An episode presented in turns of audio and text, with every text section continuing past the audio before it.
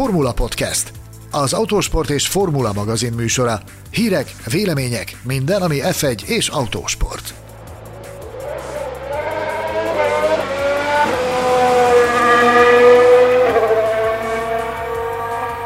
Verstappen visszaadta a győzelmet Hamiltonnak, felborzolta az idegeket a szezonnyitó. Nagy szeretettel köszöntünk mindenkit a Formula Podcast első 2021-es futamértékelő adásában, amelyben a roppant emlékezetesre sikeredett Bahreini nagydíjat fogjuk kitárgyalni, egyrészt állandó harcostársammal, Mészáros Sándorral. Szia Sanyi! Hello, hello, sziasztok!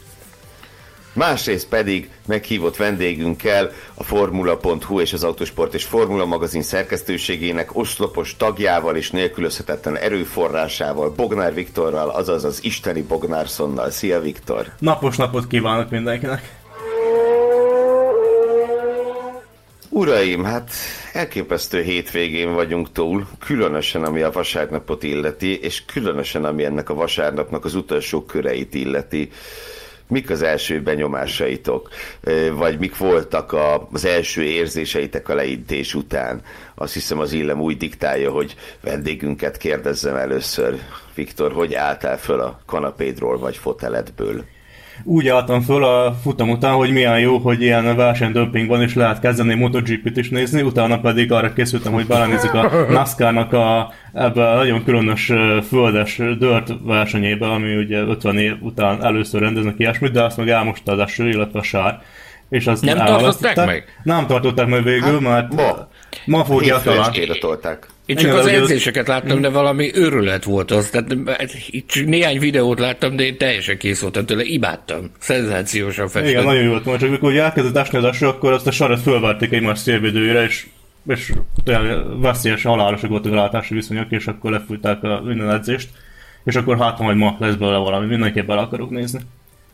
Na de az F1-nél maradva ugye, mivel mégiscsak az itt a fő téma, nagyon vajas érzéseim voltak, hogy az egész hétvége alatt egy hullámzott a, a hát most tudom, a lelkesedésem, vagy, vagy az örömöm az új szezon iránt, azzal kapcsolatban, hogy ugye a felvezetéssel milyen ö, izgalmasnak ígérkezett, hogy végre a Red Bull elkaphatja a mercedes és egészen az időmérőig, a, a rajtig ez úgy tűnt, hogy végre valami új, új szél ö, csap rá az f Aztán ugye a Mercedes egy kis taktikázással átvette az ötöst, akkor ő visszaállt minden a normalitásba. Akkor úgy, bár el is könyveltem, hogy jó, hát ilyet már láttunk. Aztán az utolsó körös csata, az utolsó körökben ezt teljesen őrület volt. Nagyon karakteridegen volt a Forma 1 hogy a hajrában. Az utolsó körben nem tudod, hogy ki fog győzni, és még, még lehet előzés. Azt most évente jó, ha egyszer van ilyen, hogy, hogy ezen tényleg lehet izgulni. Tavaly a, tavaly a brit nagydíjút ugye eszembe ilyesmi, amikor Hamilton defektje volt. És aztán jöttem megint a megszokott madárba, tértünk vissza, és ilyen vitás hangulatban zárult a verseny, ugye szabályértelmezési viták, mit volt szabad, mit nem, és akkor ez kicsit úgy visszarángatott a, a valódi formájba, amit úgy tényleg megszokhattunk az elmúlt években. Nem tudom, nektek is voltak egy hasonló érzéseitek? Sanyikám? Hát nyilván. Nyilván. Ennek én is örültem, hogy, hogy ilyen végjáték volt, hogy, tehát hogy izgulós, körömrágós végjáték volt, de én összességében véve így globálban a hétvégére szeretnék első körben reflektálni, nem is konkrétan a versenyre. Tehát én, nekem az, voltak a, az volt a legfőbb benyomásom, hogy ugye a tesznek az eredményei beigazolódtak. Tehát, hogy en, en fellélegeztem, hogy nem csak a látszat volt az, hogy a Red Bullnak érdemi esélye lehet idén arra, hogy nagy csatát vívjon a mercedes hanem ez, ez szerintem ténylegesen is bebizony, bebizonyosodott, hogy, hogy valós az, amit látunk. Majd később még fog beszélni arról, hogy azért azért lehetnek még fenntartásaink, de, de azért összességében véve úgy tűnik, hogy, hogy minden adott ahhoz, hogy láthassunk egy izgalmas Red Bull Mercedes csatát, két generáció, két nagy ágyúja, Louis Hamilton és Max Verstappen között.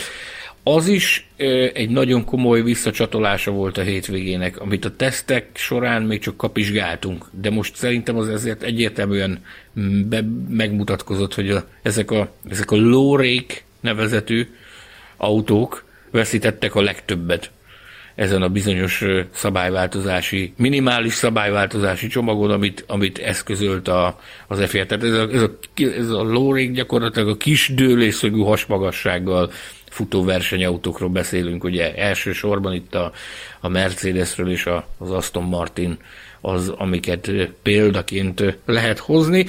Összességében véve pedig, a, aminek, aminek én nagyon örültem, az az, hogy elmondhattuk azt, hogy ennél rosszabb versenyt ne lássunk. Tehát azért voltak ennél milliószor unalmasabb évanyítók is az elmúlt években, tehát rögtön, rögtön ott tartunk, hogy volt egy versenyünk, ami izgalmas volt, meg még az idegeket is felborzolta a különböző okok miatt. Én szerintem ez mindenképpen örvendetes. Hát nagy részt örvendetes. Én ne, ne, nem, a, nem a szabályérsz értelmezési dologra gondolom, hanem azt, hogy egy, egy ilyen versenyen indult a szezon, hogy azt mondod, hogy te, atya úristen, holnap jöjjön a következő. Az mindenképpen jó. Ilyen szempontból én, én is abszolút elégedetten álltam föl. Uh, ami egyébként nagyon érdekes, um, ugye ez a verseny, azt hiszem a verseny utáni interjúknál is szóba került, hogy hogy Hamilton mindössze másodszor nyerte meg a szezonnyitót itt a turbós érában.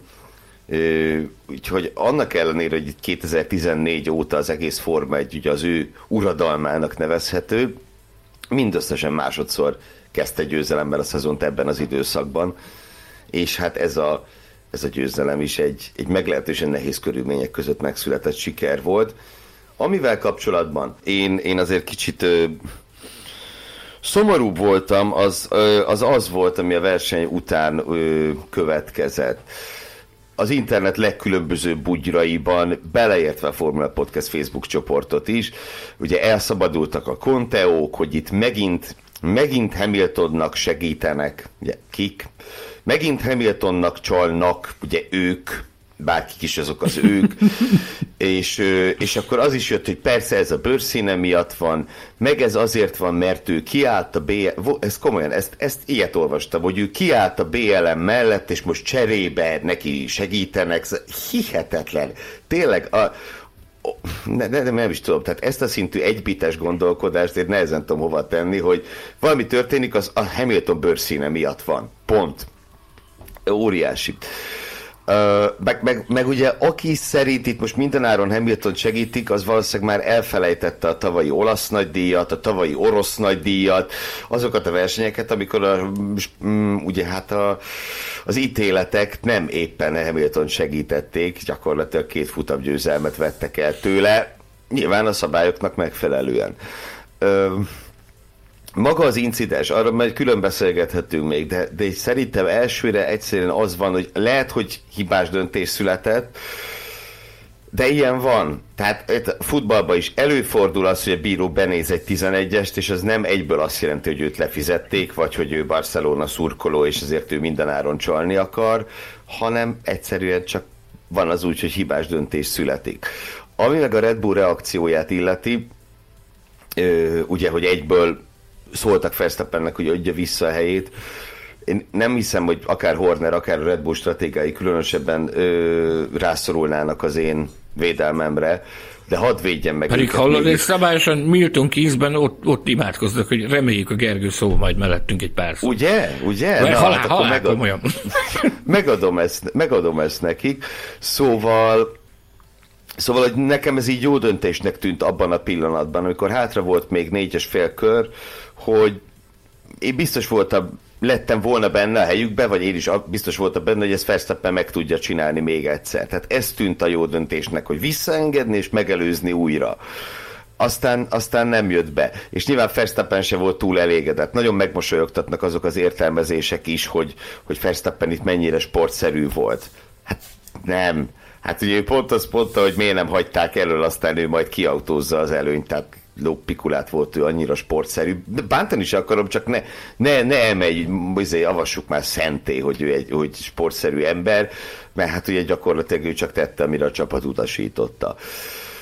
Na ilyenek, szóval, fú, és kicsit azért is, ezt a hosszúra nyúlt monológot itt lezárva, kicsit azért is sajnálom, hogy így ért véget ez az egész ö, sztori, mert szerintem egy zseniálisan jó szezonnyitó volt, ami kapcsán mégis most csak erről folyik a szó, hogy, hogy ki, ki csalta el Hamiltonnak ezt a versenyt, ahelyett, hogy erről a marha jó versenyről és adnak mindenféle ö, ágáról, bogáról ö, beszélgetnénk. Igen, meg valahogy tényleg, mintha, hogyha Hamilton benne van a, a, a, a harcba a győzelemért az élen, akkor valahogy nem tud a közvélemény számára igazi normális harc lenni, hanem mindig valahogy árnyalja a képet ezt, hogy ez a Hamilton iránti ellenszem, hogy ha ő nyer, akkor azért ő a hibás, hogyha valaki más történik, akkor megint ő. Ugye ezt látom, hogy hogyha Verstappen lökre esetni mondjuk két évvel ezelőtt Ausztriában, ott azért nem a mocskolódás ment, hanem ott azért a, a egészséges kommentreakciókat, érveléseket láttam mind a két oldalról, itt viszont elég egy oldalúak ilyenkor tényleg. Egyébként tényleg kíváncsi lettem volna rá, hogy Verstappen meg tudja csinálni, a, hogyha előmarad és volt még három köre, másfél másodpercet kellett volna hoznia körülbelül mind a három körben Hamiltonon, vagyis még annyival rászakadnia. Nyilván jó lenne újra játszani, visszamenni oda és megnézni párhuzamosan, hogy ez a forgatókönyv hogy működött volna de nyilván kevésbé lett volna kiélezett a, a harc, vagy legalábbis nem tudtunk volna konkrétan izgulni, és akkor az órát kellett volna nézni, így meg legalább ott volt a két autó egymás mellett, és még az utolsó DRS zónában is még lehetett izgulni, ami, ami tényleg szürreális. Azt hittem hirtelen, hogy MotoGP-t nézzük, hogy ez már az, vagy nem is tudom. Ilyen, Egyébként ez a, még annyit, hogy a, ez a Red Bull istenítése dolog, most én is nagyon örülök, hogy ők milyen jók, de kicsit úgy érzem, mint hogy a média közvélemény elfelejtette volna, hogy azért nem most először értek a Mercedes nyakára a turbokorszak során. Ott volt 2017-18, amikor a Ferrari körülbelül ugyanazt a szintet tudta hozni a szezonnyitón, és ugyanígy meg voltak a remények, hogy na most végre egy jó szezon lesz, és ugye 10 hétben volt, hogy vette, hosszabb ideig vezette a bajnokságot, mint Hamiltonnal, mint tényleg visszagondolva, hogy furcsa, hogy ilyen is történt, pedig tényleg.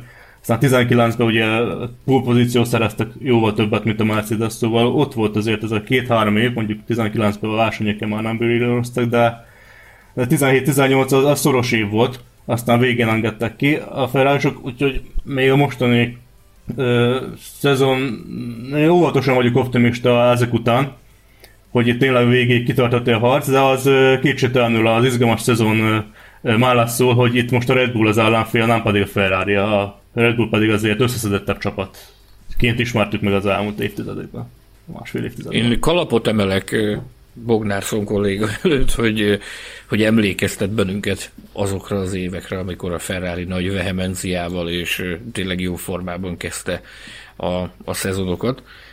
Ez tény, hogy, hogy így volt. Ugyanakkor abban is, abban is osztom a, a véleményedet, hogy azért a Red Bull az a kategória, ami, ami lényegesen összeszedettebb, ráadásul rájuk mindig is az volt jellemző, hogy, hogy gyengén indítják a szezont, és általában a, a szezonnak a későbbi részében szoktak felerősödni, meg, meg feltámadni és, és magukra találni. Tehát az, hogy már most ilyen formában kezdték az évet, az, én, én ezért bátorkodtam azt mondani, hogy legalább az esélye megvan annak, hogy, hogy ez egy olyan év lesz, amikor tényleg adott esetben a végéig elhúzódik a, a bajnoki harc, de ugye azért ezzel kapcsolatban is ö, érdemes egy picit óvatosnak lenni. Tehát itt az adás előtt beszélgettünk erről, és, és arra az álláspontra helyezkedtünk, hogy ugyan a, a magok el vannak vetve ahhoz, hogy ez egy izgalmas évad legyen, azért, azért évad, év első versenye volt, azért vannak gondok, még ha nem is verik olyan nagyon nagy dobra, tehát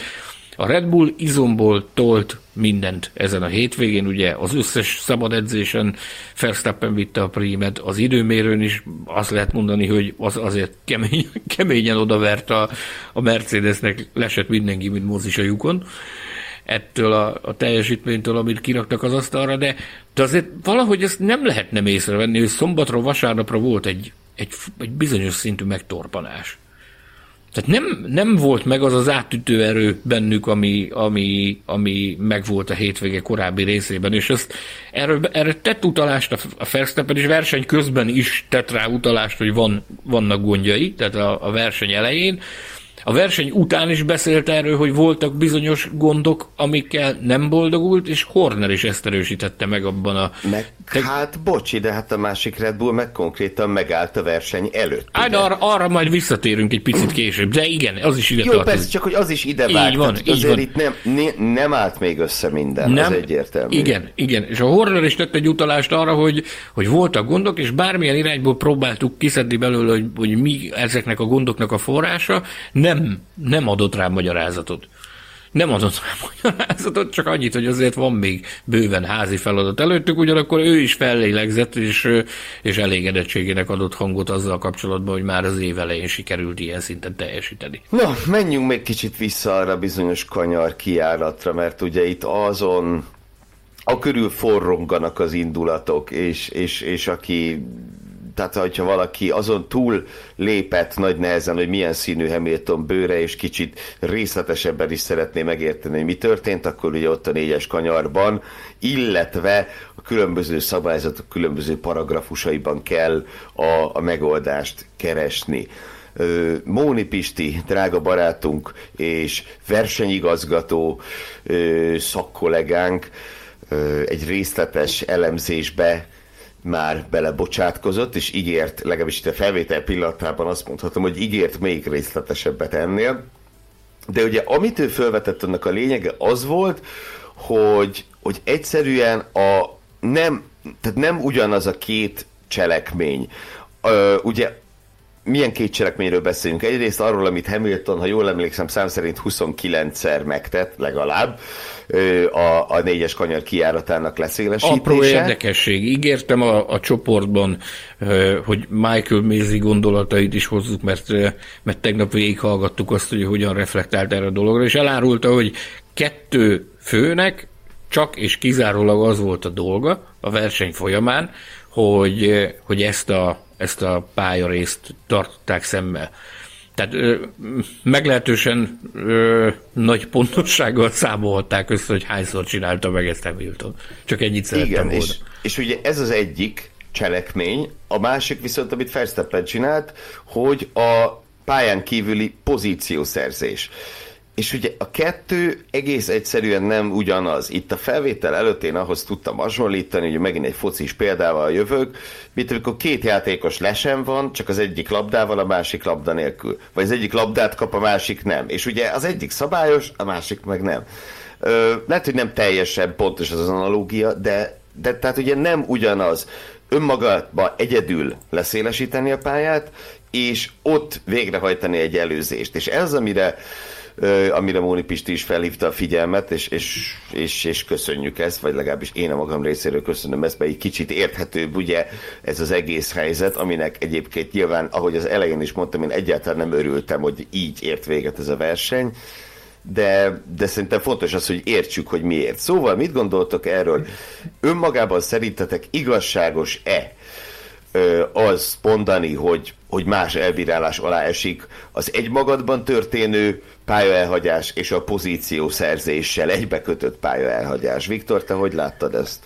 Szerintem igazságosnak nevezhető, és egyetértek ebből a szempontból Móni Püstivel, és ugye különbséget is tesznek a hétvége során, ugye az időmérőn, az edzéseken ott, ott nem lehet levágni, kiszélesíteni a pályát, ott akkor körtölés is történik.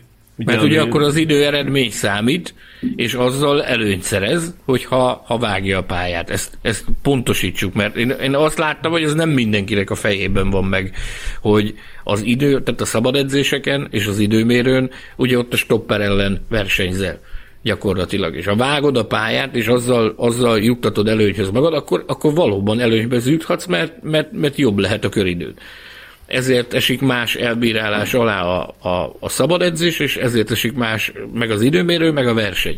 De ugye ez, ez is egy, e, nem mindenki értette, nekem, nekem ez volt az első benyomásom egyebek mellett a futam után, hogy nem is mindenki tudott róla, pedig a versenyigazgatói jegyzetben, amit azért érdemes úgy áttanulmányozni, mint az imádságos könyvet a, a verseny hétvége kezdetén, meg a frissítéseit, amit folyamatosan közzétesznek az FIA oldalán, abban bizony, abban bizony szerepelt ez, hogy a, a szabad edzés és az időmérő az, az ott máshogy, máshogy lesz kezelve a pályának ez a része, mint, mint a versenyen. És ugye ebből ez, ez utólag derül csak ki, itt egyesek itt nagyon nagy áttörésként könyvelték el, amikor a Lökler egy interjúban bemondta, hogy igen, ez elhangzott a, a, a versenyzői briefingen. De ez akkor már köztudott volt, mert benne volt a versenyigazgatói jegyzetben hogy, hogy más elbírálás alá fog esni a verseny. Bocsáss meg, Viktor, hogy a, a, a szabadba vágtam, de ezt, ezt célszerűen tartottam pontosítani, mert, mert én azt láttam, hogy ezzel kapcsolatban is voltak ö, ö, hát gondok. Tehát nem mindenki tudta ezt értelmezni, hogy ez... Jó, hát sok mindennel voltak gondok, tehát nyilván a, a visszaengedés pillanatában még itt, itt, itt arról beszéltek sokan, hogy megadja magát a Honda motor, és már hallani is, hogy köhög az erőforrás. Utána, utána ugye elárasztotta ez a Verstappen sportszerű volt narratíva az internetet, Szóval igen, azért sok, sok tisztázandó dolog volt itt, és lehet, hogy még van is. Na, Viktor, folytasd. Tudjátok, mi nekem a legfurcsább most ugye ez jutott belém a tegnapi futam után, hogy ugyanezekre a pályákra jövünk vissza. Most volt itt verseny Bahrainban november végén, ugyanezek voltak a szabályok, ha jól tudom, nem változott a, a kanyarba se semmi ezúttal, de általában, hogyha nem változik a kerékvetőt nem tesznek arra, vagy műfölt, vagy semmit, akkor ugyanazok a szabályok vannak érvényben, és mégis mindig visszatérünk ugyanarra a pályára, és mindig ugyanaz a vita előkerül. Ez másik pályákon is, ahol ilyen aszfaltozott bukóterek vannak, ugyanaz téma lesz majd megint. Hogy ez erre hogy nem lehet valami megoldást találni, vagy ezt nem értem teljesen, hogy ez, ez mindig előkerül, és mindig vitát vált ki a közvéleménybe az adás és, előtt, amikor beszélgettünk, akkor, akkor ugye ezt talán ennyit elárulhatunk, hogy a mi kis kupak tanácsunk az, az arra azt a, azt a konzekvenciát vonta le, hogy érdekes módon az ilyen retro pályákon, ahol, ahol kavicságy van, meg fű van, meg, meg is, tehát ugye ott azért lényegesen kevesebb ilyen jellegű vita és, és probléma van, mint ez, a, mint ez a mostani, ahol túlságosan sok, a, ahol túlságosan sok az aszfaltozott bukótér, ott lényegesen nagyobb az esély arra, hogy, hogy pálya elhagyásból származó vita alakuljon jó. ki. Hát jó, hát ez vitathatatlan, de hát nem furcsa, hogy most voltunk itt ugyanazok a szabályok, és akkor is még megnéztem, hogy tavaly mik voltak a szabályok, ugyanaz. A tavalyi futamon ugyanaz. Ott voltak módosítások, meg azok úgy vannak tényleg hétvége során, hogy valami tapasztalatok után, az edzések után átírja Michael Mézé, azt érdemes nézegetni a csapatoknak is, de a tavalyi versenyre még az idején ugyanazok a szabályok vonatkoztak. Visszanézted a, a versenyigazgatói jegyzetet? Igen, megnéz, megnéztem ugyanez a volt benne? Ugyanez úgy, pont ugyan, volt ott előtte egy kis módosítás tavaly, de, de végül ugyanez maradt, mint ami az idejében volt. Tehát a szövegezése is exakt módon ugyanaz. A szövegezése a, ugyanaz volt, ami Ennek az ide vonatkozó uh-huh. passzusnak uh-huh. ugyanaz a szövegezése. Úgyhogy az érdekes, hogy és most még ismét vitákat váltott ki most ez is, hogy ezt nem tudom, ez alapján nem akarok kitérkezni, hogy Hamilton hányszor levágta, és akkor aztán, nem tudom, Verstappen szólt, hogy sokszor levágta, és akkor aztán rászóltak a mercedes hogy ja, hát most már ne vágd le. Ez nem tudom, hogy így volt-e, meg nyilván is egy, egy vitatott ez pont, így volt, is, ez így támadnak. volt. Csak igen, hogy így, én nem tudom, ugye a ezeket a rádióhozásokat is azért vagdosság rendesen, hogy érdekes legyen most. Vámtan, jó példa volt, mikor Raikkonen beszélgetett a mérnökével az edzésen, és a, megkérdezte, hogy hallasz, és akkor mondta Raikkonen, hogy még így is hallott, pedig te azt mondtad, hogy nem hallott, vagy hogy is valami ilyesmi. Szóval, hogy ezért vagdosak ezeket, nem tudom, hogy mi volt a, tényleg a, teljes, a teljes procedúra, a teljes folyamat, ahogy lezajlott ez a, ez a kommunikáció az elejétől végéig, hogy mert hogyha tényleg az van a szabályokban, hogy ezt le lehet vágni, hogyha nem valaki ellen versenyzel, és aztán mégis valaki följelent, és, és akkor úgy kitaláljuk, hogy akkor most már ne vált le mégse, már most már számogattuk és állítottunk, nem tudom, 30-ig, és az már sok, na az, az kérdésgetett fel, hogyha ez így történt. Igen, vág le kicsit kevesebb szer. Mhm. a helyzet a következő. Nekem a... Én, én úgy vonultam el, úgy tértem hajnalban nyugovóra, tehát hogy, hogy nekem az körvonalazódott, hogy abban mindenki egyetért, hogy ez egy áldatlan állapot. Tehát, hogy erre kell találni valami sokkal következetesebb ö, ö, kezelési módját a, a pálya elhagyással kapcsolatos ö, kihágásoknak, mert, mert hogy ez, ez, így, ez így necces, hogy, hogy versenyek így érhetnek véget ö, ilyen, ilyen, tehát egy, egy fantasztikus hétvégére ez azért maradjunk annyiban, hogy árnyékot vet. Ez, hogy, ez, hogy így ért véget. Igen. Az, hogy, hogy ez hogy alakult menet közben, ugye itt olyan teória is napvilágot látott a, a, az internet világában, hogy adott esetben menet közben ö, váltott értelmezési módszert a, az, az FIA. És ezt a, a Wolf a sajtóbeszélgetésen ezt, ezt elmondta, hogy ez úgy történt, hogy, hogy ment-ment a verseny a maga medrében, úgy vezetett Hamilton, ahogy vezetett, majd egyszer csak kaptak egy rádióüzenetet a versenyirányítástól, hogy most már szólni kellene neki, mert ha, ha, ez, ha ez továbbra is így marad, akkor előfigyelmeztetés fog érkezni, aztán pedig időbüntetés. És azt mondta, hogy ők ott kisebb fajta ilyen szabályértelmezési vitába bonyolódtak a Michael Maisy-vel a rádión. Ron Meadows, a, a sportigazgatója a, a Mercedesnek, illetőleg ő azt mondta, hogy egy, egy kisebb fajta skandálozásban bonyolódtak ott bele, amennyire az események hevében lehet itt a, a szabályértelmezéssel kapcsolatban, majd végül egyetértettek abban, hogy oké, okay, hát azt az iránymutatást kell követni, amit a versenyirányítás mond, és szóltak a Hamiltonnak, hogy akkor ezt tessék abba hagyni. Mert, mert ez így nem jó. A Hamilton rácsodálkozott, még azt is mondta, hogy hát ez szó szerint azt mondta, hogy ez bullshit.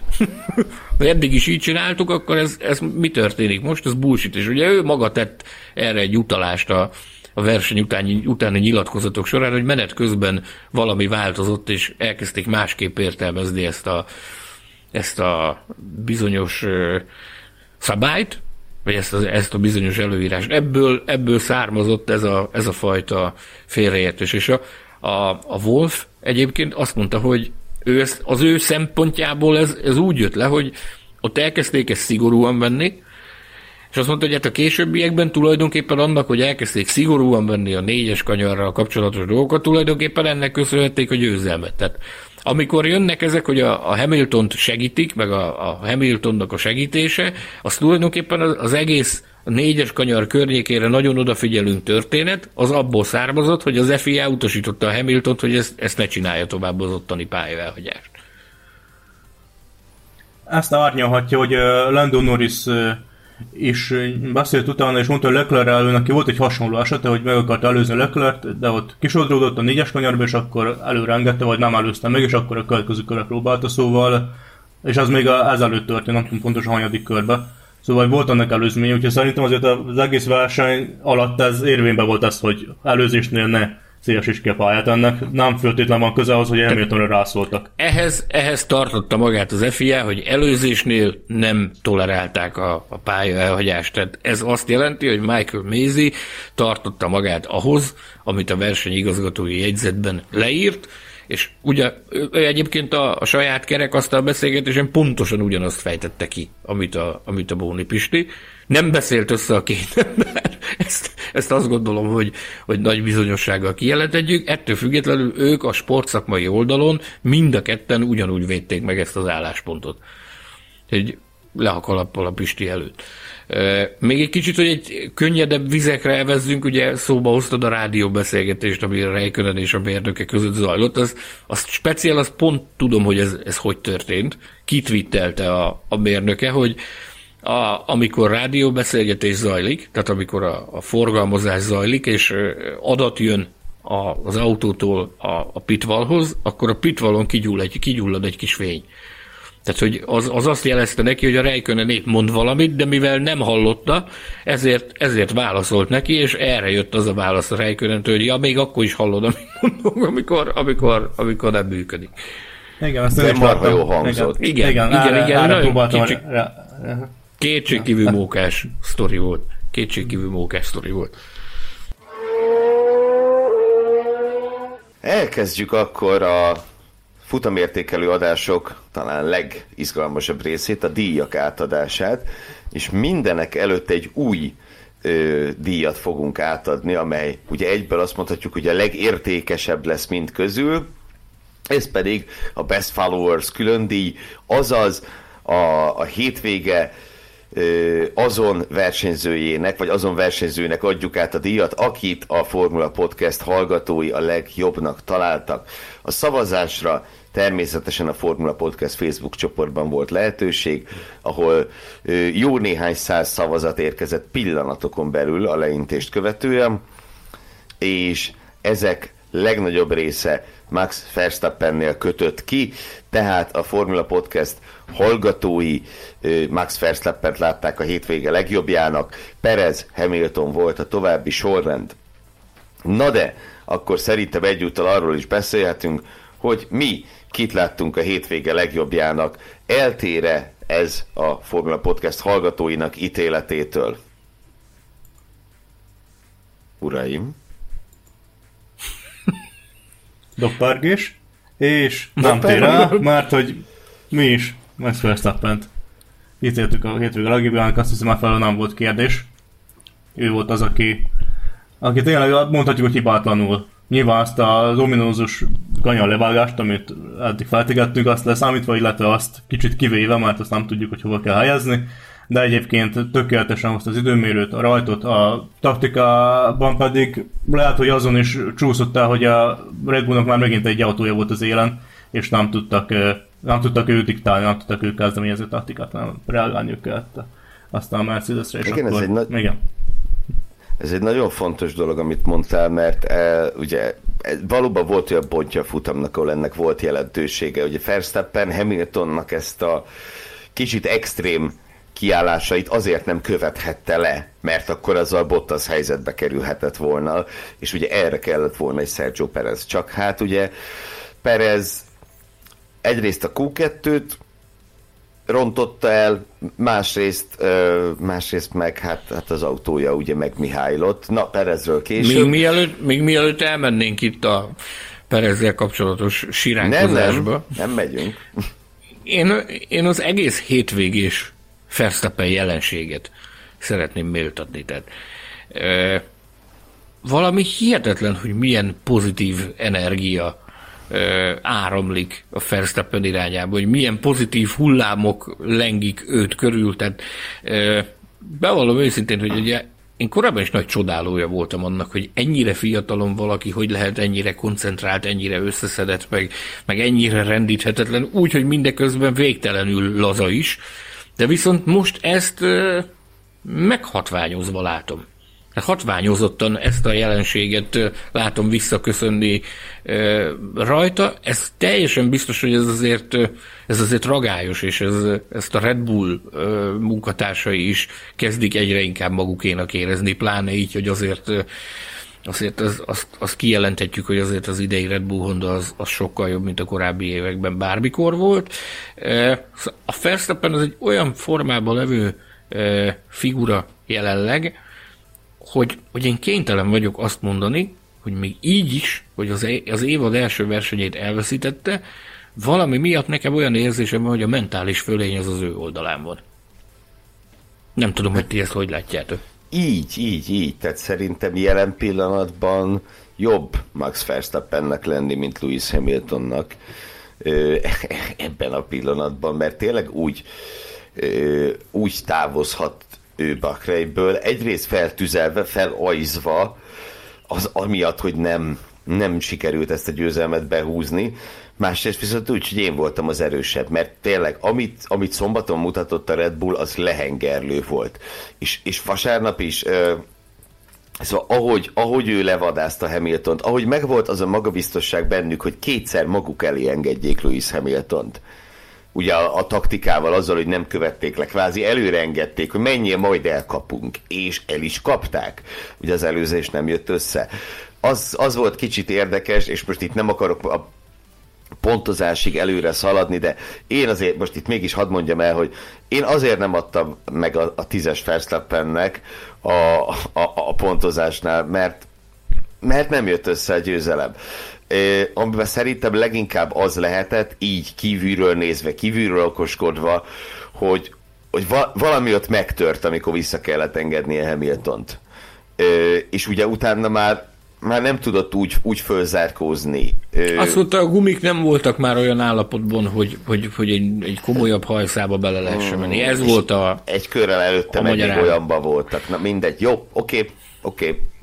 Erre is, e, egyébként a Horner erre is kitért a kerekasztal beszélgetés során, és azt mondta, hogy, hogy az, az is egy nagy dolog volt, hogy ezt egyáltalán meg tudta kísérelni. Ugye sokan felvetették meg az órára, húzták a, a, a Red Bullnak azt, hogy, hogy miért nem csinálták meg, meg miért nem lépték meg, aztán majd utána lesz, ami lesz. Ugye erre az volt a hivatalos, vagy nem hivatalos magyarázat a Mézinek, hogy 5 vagy 10 másodperces időbüntetést kaphatott volna. A Verstappen azt viszont szinte biztos, hogy nem tudta volna összehozni. Tehát ha megcsinálja az előzést, Tizet semmiképp, ötöt is neccesen, tizet Ötöt is semmiképp. nettesen, így van. Ez, ezt, ezt azért nagy bizonyossággal jelenthetjük. Tehát ők összességében véve, összességében véve azt mondta a Horner, hogy, hogy ők úgy érzik, még nyilvánvalóan a futam utáni adrenalin ö, löketnek hatása alatt mondta ezt, hogy, hogy visszatekintve is úgy gondolják, hogy jó döntés született azzal, hogy, hogy nem vállalták be azt, hogy az élen maradnak. Visszatérve a Verstappen magabiztosságához, én is ilyesmit látok. Ahol megfigyeltem egy érdekességet, nem tudom, hogy az arcmimikát nem mennyire érdemes abba bele mászni, meg mennyire Én vannak, ezekből van, mennyire vannak mondani valami, több, igen, na ugye lehet, hogy van ebben valami. Megnéztem több interjút is a futam után a Verstappen, és akkor felvetették neki, hogy na most végre bajnok esélyes autózom, akkor olyan mosolyt láttam az arcon, ami máskor ilyenkor nem jelenik meg, amikor az esélyekről kérdezik, hogy tényleg érzi, amikor olyan mosolyt van az arcán, hogy végre ennyi év után, 2016 óta itt vagyok ennél a csapatnál, végre most van egy olyan autó, ami, ami jó lehet a bajnoki címre. Nyilván hosszú még a szezon, ilyen hosszú még nem volt, ki tudja, hogy tényleg ilyen hosszú is lesz-e, de ö, most tényleg van rá reális esély, hogy akár hosszú távon is elkaphatja Hamilton. Nem tudom, hogy ti már jóslatot tenni az első futam alapján, hogy itt ki lehet az esélyes, vagy tisztázódott a kép?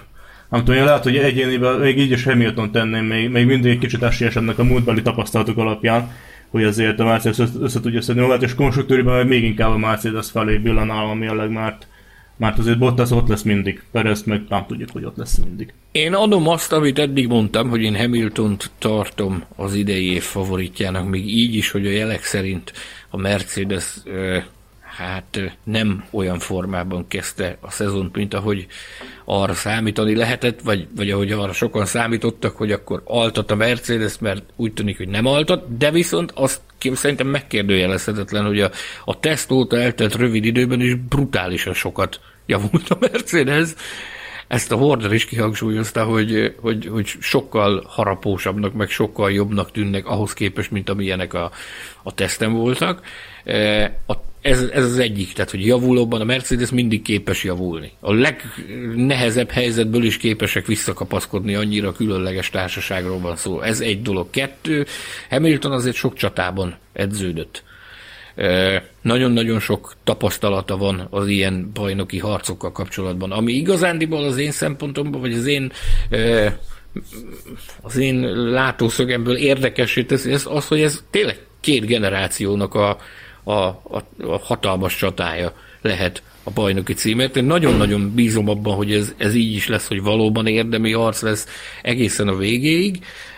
Én magam is azt látom a Verstappenen. Tavaly nagyon jó csinálta ezt az esélytelenek nyugalmával, beletörődtem, tudom, hogy nem sikerülhet, de ezt, ezt ebből, ebből nagyon jó merített erőt, nagyon jól tudta a saját hasznára, hasznára fordítani, és, és én most is azt látom, hogy ezt a helyzetet is jó kezeli. Picit, hogyha kellene, ugye az ilyen párharcoknál mindig van a vadász, meg van az űzött vad, és hát nem tudom, most, most nálam, nálam a Verstappen a vadász. Még úgy is, hogy azért az első hétvégén, az első hétvégén úgy tűnt, hogy, hogy ő van fölényben. Nem? De, Tehát őt, de, őt mondom, kergette a Hamilton az első hétvégén, de hogyha az egész szezonra kivetítjük, akkor én, én ha most kellene mondanom, most kellene leosztanom a szerepeket, akkor azt mondom, hogy a Verstappen a, a vadász, a Hamilton pedig az űzött vad lesz. Aztán hmm. majd meglátjuk, hogy ebből mi fog kisülni. Jó, de másfelől tényleg a, persze, persze, ahogy mondod, tehát a levadászandó trófea az most is a hétszeres világbajnok, akit, akit el kell kapni, akit meg kell csípni. Hogy sikerülhet-e, fene tudja, tehát tényleg 23 verseny szerintem, aki most egyszer felelős kijelentést nem lehet még tenni arról, hogy ki az esélyesebb, mert igen, a jelenlegi forma azt mondatja, hogy Verstappen, a tapasztalatok, a rutin azt mondatja, hogy, hogy Hamilton. Ott van az a probléma is, hogy hát hogy, hogy, hogy, hogy azért az autók megbízhatósága között megint a történelmi tapasztalat alapján van különbség, Ugye Sanyi, erről beszélgettünk tegnap a futam előtt, kicsit máshogy fogalmaztunk, de tehát, hogy, hogy nehogy tönkre menjen. A, nehogy tönkre menjen a Honda motor és a Red Bull Verstappen alatt. Mm, ha, ha tippelnem kéne, hogy kinek lesz több műszaki hiba miatti kiesése, akkor azért nagy, nagy eséllyel a Verstappen mondanám sok-sok tényezős dolog lesz, ami gyakorlatilag szerintem egy döntő tényező lehet, hogy ugyanolyan golyóálló-e lesz a Mercedes, ahogy, ahogy eddig volt. Ugye egy kvázi, kvázi képtelen Hamilton alatt elroblani az autó.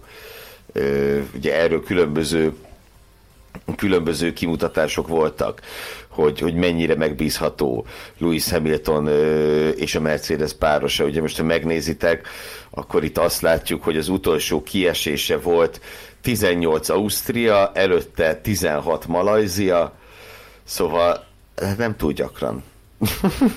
Ez minden, mindenképpen ez is egy érv. De ugyanakkor, ugyanakkor e, azt kellene, hogy egyszer minden nagy sorozat véget ér. Tehát előbb, előbb vagy utóbb, előbb vagy utóbb ott is kell, hogy történjen valami. Mert olyan, hogy, olyan, hogy, hogy, hogy ez, ez az idők végezetéig tart, olyanra még nem volt példa. Tehát majd meglátjuk, hogy hogy, hogy alakul, ez is egy izgalmi faktor lesz a 2021 szezonban. Abszolút, abszolút. Menjünk szerintem tovább a következő díjazottunkra. Hamiltonról és Verstappenről beszéltünk rengeteget. Viktor, arra kérnélek, hogy méltast kicsit azt a Charles Leclerc, akit a hétvége meglepetésének jelöltünk. Hát igen, a Ferrari ugye az egyike volt azon csapatoknak, amiket nagyon nehéz volt elhelyezni. Most középmezőny alá vagy kikkel lehetne csatába, és most az első hétvégén újra az oldott ki, hogy negyedik erők voltak a mclaren de azért én látok a rásét, hogy majd ők váltogatják egymást az aktuális harmadik helyezett csapatként és a dobogó esélyes csapatként, amennyiben az előttük levőkkel valami gond történik. Ö, igen, Leclerc nem volt olyan nagyon optimista a futam előtt, és tényleg ő is ö, ö, azt mondta hogy a dobogó esély talán még a negyedik rajthelye után is, és ö, azért ott volt a legjobb, hogy tavaly ugye azért mégiscsak dobogóval kezdte a szezont egy ennél, és azért lényegesen rosszabbnak tűnő Ferrari-val. Nyilván az egy zűrös futam volt, most meg hatodik helyen végzett, de, de van potenciál ebbe a Ferrari-ba, és egy perccel maradt le végül a győztestől körönként egy percet kapott a Ferrari, nagyjából, ha úgy nézzük, Sainz Már egy másodpercet. Már másod, igen, másodpercet, bocsánat. Igen. Percet tavaly kapott körönként. igen. Úgyhogy Éva, nem ez lesz az áttörés éve, még mindig, megint nem, de, de tényleg szerintem a várakozásokhoz képest, meg a tavalyhoz képest nem sok minden változott, ahhoz képest azért nem ott van a Ferrari, ahol befejezte a tavalyi szezont, és tényleg a is egy hibátlan, szinte hibátlan versenyt végét futott. Szóval mégiscsak igaza volt Mika Szálónak, amikor azt mondta, na jó, hagyjuk, nem tudtam kihagyni. Számomra, tehát különösen döbbenetes volt a negyedik rajthely, bár ugye tavaly is varázsolt egy-két egészen váratlant Charles Leclerc időmérőn, de ezt itt abszolút nem láttam jönni, ahogy az angol mondja. Mindenek előtt azért nem, mert és ezzel ugye kicsit be is fürödtünk, nem csak mi, gyakorlatilag az egész világ így kollektíven, hogy nagyon egyértelmű harmadiknak tűnt a McLaren Mercedes a, a tesztek alapján, meg nyilván az előző szezonbéli ö, tapasztalatokra építve, és, és számomra abszolút váratlan volt, hogy, hogy a negyedik rajthelyet azt, azt nem egy McLaren Mercedes hozza el, hanem, hanem a Ferrari, és ugye Leclerc a futamon is az egyik McLaren maga mögött tudta tartani. Összességében persze így is én azt gondolom, hogy jelen pillanatban még mindig azt mondhatjuk, hogy a McLaren a harmadik erő, de, de hát ahelyett, hogy ők előre nézhetnének, azért ahelyett a realitás az, hogy továbbra is hátrafele kell, kell tekingetniük. Egyelőre ez biztosan így is lesz. Mindenféleképpen a Ferrari nálam a pozitív kategóriába tartozik, ezzel, hogy ilyen, ilyen hétvégét produkáltak Lökler vezérletével. Ugye abba, abba, arra a következtetésre jutottunk a, az egyik szezon beharangozó adásunkban, hogy úgy, meg abban az állapotában nem maradhat a Ferrari, ahogy tavaly volt. Tehát az, az, abban azért benne volt az, hogy, hogy, hogy számítottunk arra, hogy azért valamilyen szintű javulás ö, áll majd be náluk, nálam a javulásnak a mértéke az nagyobb első nekifutásra, mint amire én magam számítottam. Én ezt kifejezetten örvendetesnek és üdítőnek tartom, hogy ez, hogy ez így van. Remélhetőleg így is marad, és nem csak egyszeri fellángolás volt. Nem bízom benne, hogy, hogy jó ferrari láthatunk 2021-ben. Ugyanakkor a McLarennel kapcsolatban én arra szeretnék visszautalni, amit Andreas Seidel mondott, hogy azért ahogy egy versenyző is csapatot vált, és az integrációjához azért szükség van, ahogy, ahogy Perez mondta, négy-öt futamra van szüksége ahhoz, hogy, hogy teljesen beépüljön a, egy csapatba. Seidel azt mondta, hogy ez ugyanígy van a, a, a motorszállító váltás esetén is, bár hihetetlenül simán lezongorázták, és különösebb technikai mizéria meg malőrök nélkül ö, hozták le az átállást a Renaultról a Mercedesre, azt azért hangsúlyozta, hogy azokat az apró rutinokat, azokat a kis picike nüanszokat, amik, amiktől igazán sima egy verseny hétvége is, amik lehetővé teszik azt, hogy tényleg száz százalékban a teljesítményre összpontosítson egy, egy társaság, azt azért egy motorszállító váltás után néhány futamra ott is szükség van. Hogy azokat a procedúrákat, azokat a, azokat a apró kis, finom kis nüansznyi dolgokat helyre rakják, amiket helyre kell rakni, arra azért néhány futamra szükség van. Maradjunk annyiban, hogy ennek fényében a McLaren teljesítménye is egészen más, tehát más szempontból nézi az ember jobb, hatékonyabbnak tűnik az a teljesítmény, amit kitettek, ugyanakkor egyet kell értsünk, hogy a, a szezonnak ebben a fázisában az első futamon, vagy az első futam után nekik még inkább hátrafelé kell tekinteni, mint előre, de meglátjuk, hogy ez, ez néhány futam után hogy alakul ebben a hosszú szezonban. Ja, és persze minden mellett azért Norrisnak a negyedik pozícióját nem kell megmagyarázni, tehát az szerintem elégedettségre azért volt ok Walkingban, ahol viszont nem volt, az néhány kilométerre, néhány tucat kilométerre odébb egy Enston nevű település. A hétvége csalódásának, ha bár volt egy nagyon erős jelöltje javaslata Viktornak, de őt majd egy külön díjjal fogjuk elismerni, hétvége csalódásának végül is az Alpint jelöltük. Én mindenek előtt hadd mondjam el azt, hogy borzasztóan sajnálom Fernando Alonzót, mert elmenekült a Forma 1-ből, aztán visszatért, és gyakorlatilag pontosan ugyanott van, ahol volt, egy, egy alapvetően nem túl gyors, nem túl használható, de cserébe legalább jó megbízhatatlan autóban, amiben Renault erőforrás dobog. Hát te ugyanott tartunk, mint, mint 2018-ban.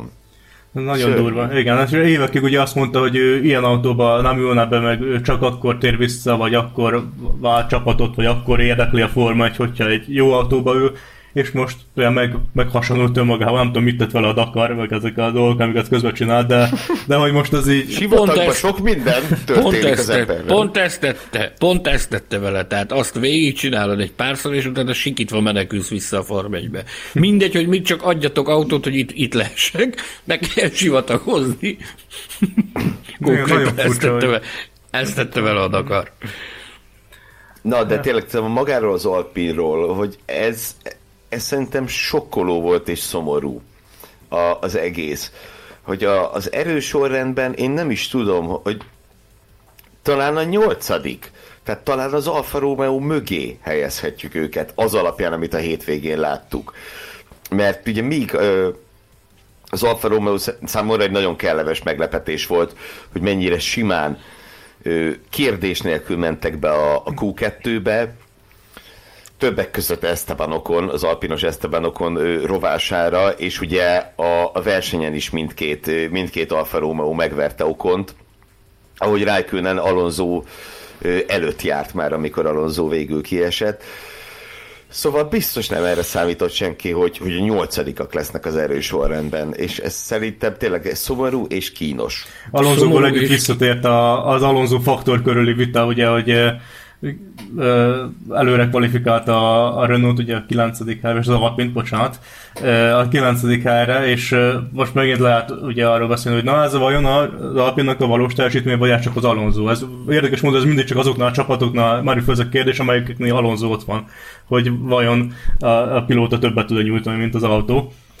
És igen, hát tényleg elég kiábrándító volt aztán Alonso, és ugye előrelépésről, vagy legalább a pontszerzésről álmodott, aztán valószínűleg a célba ér, se maradt volna ott, és úgy tűnik, hogy ez a, ez a vízfejű, vagy ez a nehéz fejű, ugye, ahol a felső légben ülő fölé csoportosították a hűtőket, Alpine az, vagy Alpine az nem foszta azt a csodát, amit várni lehetett. Vagy Nekem az a szörnyű véleményem van, Nekem az a szörnyű véleményem van ezzel az Alonso faktorral kapcsolatban, hogy ez bizony nagyon az Alonso faktor volt, amit most láttunk. E, és pontosan ezért gondoltam meg gondoltuk azt, a, amikor ez, a, ez az átigazolás, vagy leigazolás, vagy visszatérésnek a bejelentése megtörtént, hogy ez az, amire ennek az Alpinnak szüksége van. Egy ilyen, egy ilyen kiméletlen harcos, aki tényleg kisajtó, kiprincsel az ég egyet a világon minden ebből a társaságból.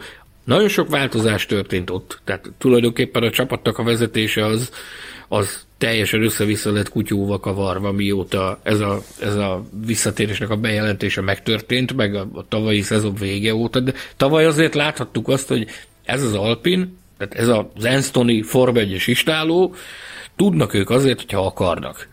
Csak kell oda valaki, aki a kést igenis hozzá odaszorítja őket a falhoz, és a torkukhoz nyomja a kést, hogy gyerekek, itt ezt meg ezt meg ezt kell csinálni. Az Alonso pontosan ezt fogja adni, ezt én, én, én rettenetesen élveztem azt, amíg versenyben volt, tehát szerintem káprázatos volt, ahogy káprázatos volt az időmérője, meg a versenye is, amit, amit ott nyújtott.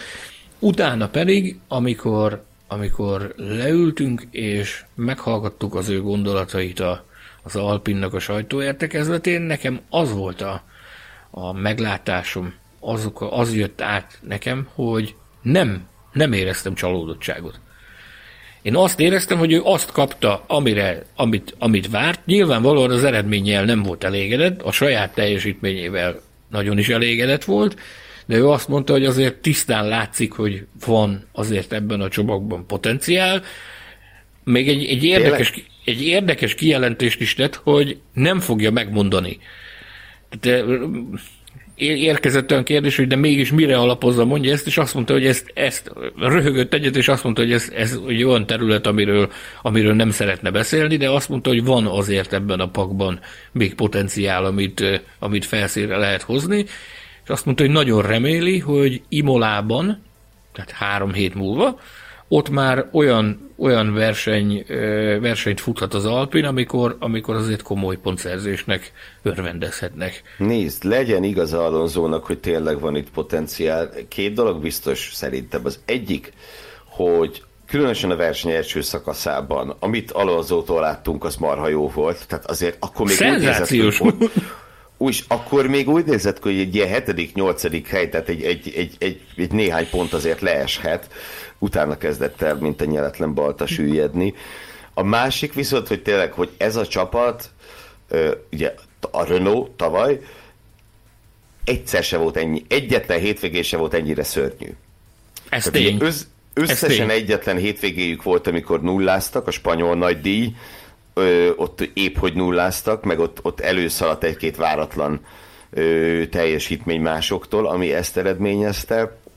Meg a török nagydíjon voltak még nagyon gyengék, de az meg ugye egy, egy, egy nem normális hétvége volt, tehát viszonylag kevéssé releváns, hogy mi történt a, a Malaca Jégen című nagydíjon, de fú, de ez itt rossz volt. No, van még két állandó díjuk. A következik a, a hétvége pillanata, amiről sokat beszéltünk már, de én még egy dolgot majd beszeretnék dobni ezzel kapcsolatban.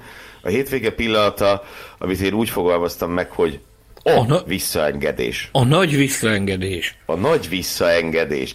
Mert azt hiszem, hogy a legemlékezetesebb pillanat mindenképp ez lesz erről a hétvégéről amikor Verstappen félrehúzódott és visszaengedte Hamiltont. És amit én még be akartam itt dobni ezzel kapcsolatban, hogy nem volt-e nektek olyan érzésetek, mert nekem volt, hogy nem jól csinálta Verstappen a visszaengedést, magát a visszaengedést. Szerintem és nyilván most itt, itt nyilván nem akarok ilyen izé lenni, ez most csak a véleményem, tehát Verstappen nyilván jobban tudja, mint én, plusz a másik, hogy nekem volt időm végig gondolni, neki meg nem de szerintem nem jó helyen csinálta ezt. Túl nagy előnyt tudott ö, Hamilton szerezni abban a hosszú egyenesben. Talán egy másik ponton érdelmesebb lett volna, ahol, ahol kevésbé tud Hamilton elszakadni, ahol egyből rajta tud maradni. Mert ugye azonnal egy másodperc lett a, vagy talán kicsit fölötte is, 1,2 ilyesmi volt az előny. De ezt nyilván úgy mondom, hogy több óra alatt az ember végig gondolja, hogy mit hogy lehetett volna csinálni, neki meg, meg pár pillanat. Tudod mennyi? Tudod mennyi ideje volt rá? Mert én kistoppereztem. Én, én 26-27 másodperc. Onnantól kezdve, hogy, hogy megtörtént az előzési manőver, egy 26-27. másodperc volt az, amikor ott volt mellette uh, Hamilton, az elengedés, tehát a, a nagy visszaengedés. És ugye ez idő alatt még kommunikáció is zajlott. Rádió kommunikáció is zajlott, plusz, plusz döntést kellett hozni. Meg még Igen. gondolom azért, amit nem hallottunk, azért gondolom ment egy kis boxolás is. Én kis toppereztem. Meg kíváncsi voltam rá, hogy mennyi idő alatt zajlott le ez az egész, ez az egész sztori úgy, ahogy, ahogy, ahogy ez ment, és 26-27 másodpercet mértem ki stopperrel. Biztos van a, a hallgatóink között, aki, aki nagyobb pontosságú mérést vagy számítást hajtott végre, osszátok meg velünk a, a, a Formula Podcast Facebook csoportban, nekem ilyen 26-27 másodpercre jött ki. Igen, lehet, hogy egy fiatalabb Verstappen, a szegény már ugye öreg már, hol van már a mezőnyben is a kor, 23 éves. Megvan már 23 éves. szezonját futját, az már egy rutinos róta. Valahogy az furcsa, igen. igen, mégis. Le, lehet, hogy egy pár évvel korábbi kiadása ennek a Max Verstappennek más döntéseket hozott volna. Akár a visszaengedés pontjának megválasztásánál, akár a visszaengedés kérdésén egyáltalán, hogy elengedi, vagy inkább megpróbál nyomni neki tökig, és akkor megpróbál kiadózni az előnyt, vagy még uh, dilemmáztak volna kicsit a csapattal, hogy akkor most enged vissza, vagy ne enged vissza, ez már lehet, hogy egy érettebb Verstappen volt, aki mondta neki, mondta neki, hogy ezt kell csinálni, ez történt, tisztában volt vele, hogy ez szabálytalan, hogy előzött, és akkor nem hezitált. Most Én ezt tavalytól... néhány év, amikor Szingapurba beleüvöltött a csapat rádióba, hogy no! Valamit mondtam, hogy engedje el Sainzot. No! Gyerekek, én ezt tavalytól datálom a Verstappen féle nagy beérést. Tehát én, én tavaly óta látom rajta azt a higgadságot, meg azt a, azt a ahogy egy ahogy ezen a szinten egy, egy versenyzőnek operálnia kell. Én ezt, én ezt tavaly óta látom rajta. Előtte voltak azért kirohanásai, meg mindenféle, mindenféle őrültsége is, de a tavalyi szezontól kezdve látom azt, hogy, hogy képes teljes mértékben fegyelmezni önmagát, adott esetben kritikus, meg durván kritikus helyzetekben is. És nekem ez, nekem ez, nekem ez nagyon tetszik. Hmm, hmm. Hát akkor a nagy beérés és a nagy visszaengedés után jöjjön a kis pusmorgás. Ugye az utolsó állandó díjunk úgy szólván a hétvége pusmorgása új hallgatói kedvéért. Itt a hétvége legizgalmasabb pletykáját szoktuk kicsit, kicsit megkapirgálni. Ezúttal izgalmas sztori az azért mondhatjuk, hogy volt, de nyilván itt a szezon elején akkora hű, de nagy kapirgálni való még nem volt. Mégis Sándor, kérlek, vezesd elő a hétvége kis pusmorgását. Ez egy nagyon-nagyon minimál pusmorgás, meg lerágott csontnak is mondhatjuk már így hétfőn, de Zach Brown ugye azzal borzolta a kedélyeket a szezonnyitó előtti napokban egy interjúban, hogy, hogy szerinte a Mercedesnél 2022-ben Max Verstappen és George Russell alkotja majd a, a versenyző párost, és hát ugye ebből a csütörtöki nap, meg a pénteki nap az gyakorlatilag erről szól Szahírban, e körül a plegyka körül forgott, hogy akkor ez honnan, meg merre, meg mi is, meg hogy is. Ezzel kapcsolatban tiszta vizet öntött a pohárba Zach Brown, aki kimondta, hogy nincsenek belső információi a Mercedes-től, nincs semmi olyan, ami, ami konkrétum lenne, ez egész egyszerűen az ő véleménye, amit a, a csapatoknál kialakult helyzetből, a versenyzők körül kialakult helyzetből vont le konzekvenciát. E, arról van szó, hogy ugye Red Bull jövőre már nem lesz gyári támogatottságú istálló, és a Mercedes azért ott fennáll az esély arra, hogy amennyiben Hamilton világbajnoki címet nyer, akkor adott esetben szögre akaszthatja a bukós isakját.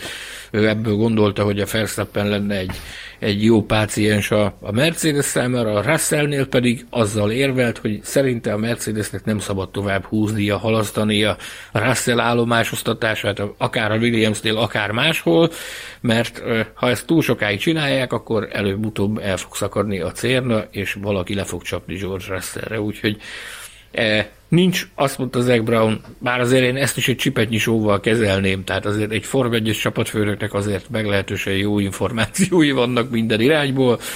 E, ő ezt helyezte kilátásba, azt mondta, hogy ez az ő véleménye, és ezt továbbra is vállalja ezt a véleményt, hogy szerinte Max Verstappen és George Russell alkotja majd a Mercedes versenyző párosát 2022-ben.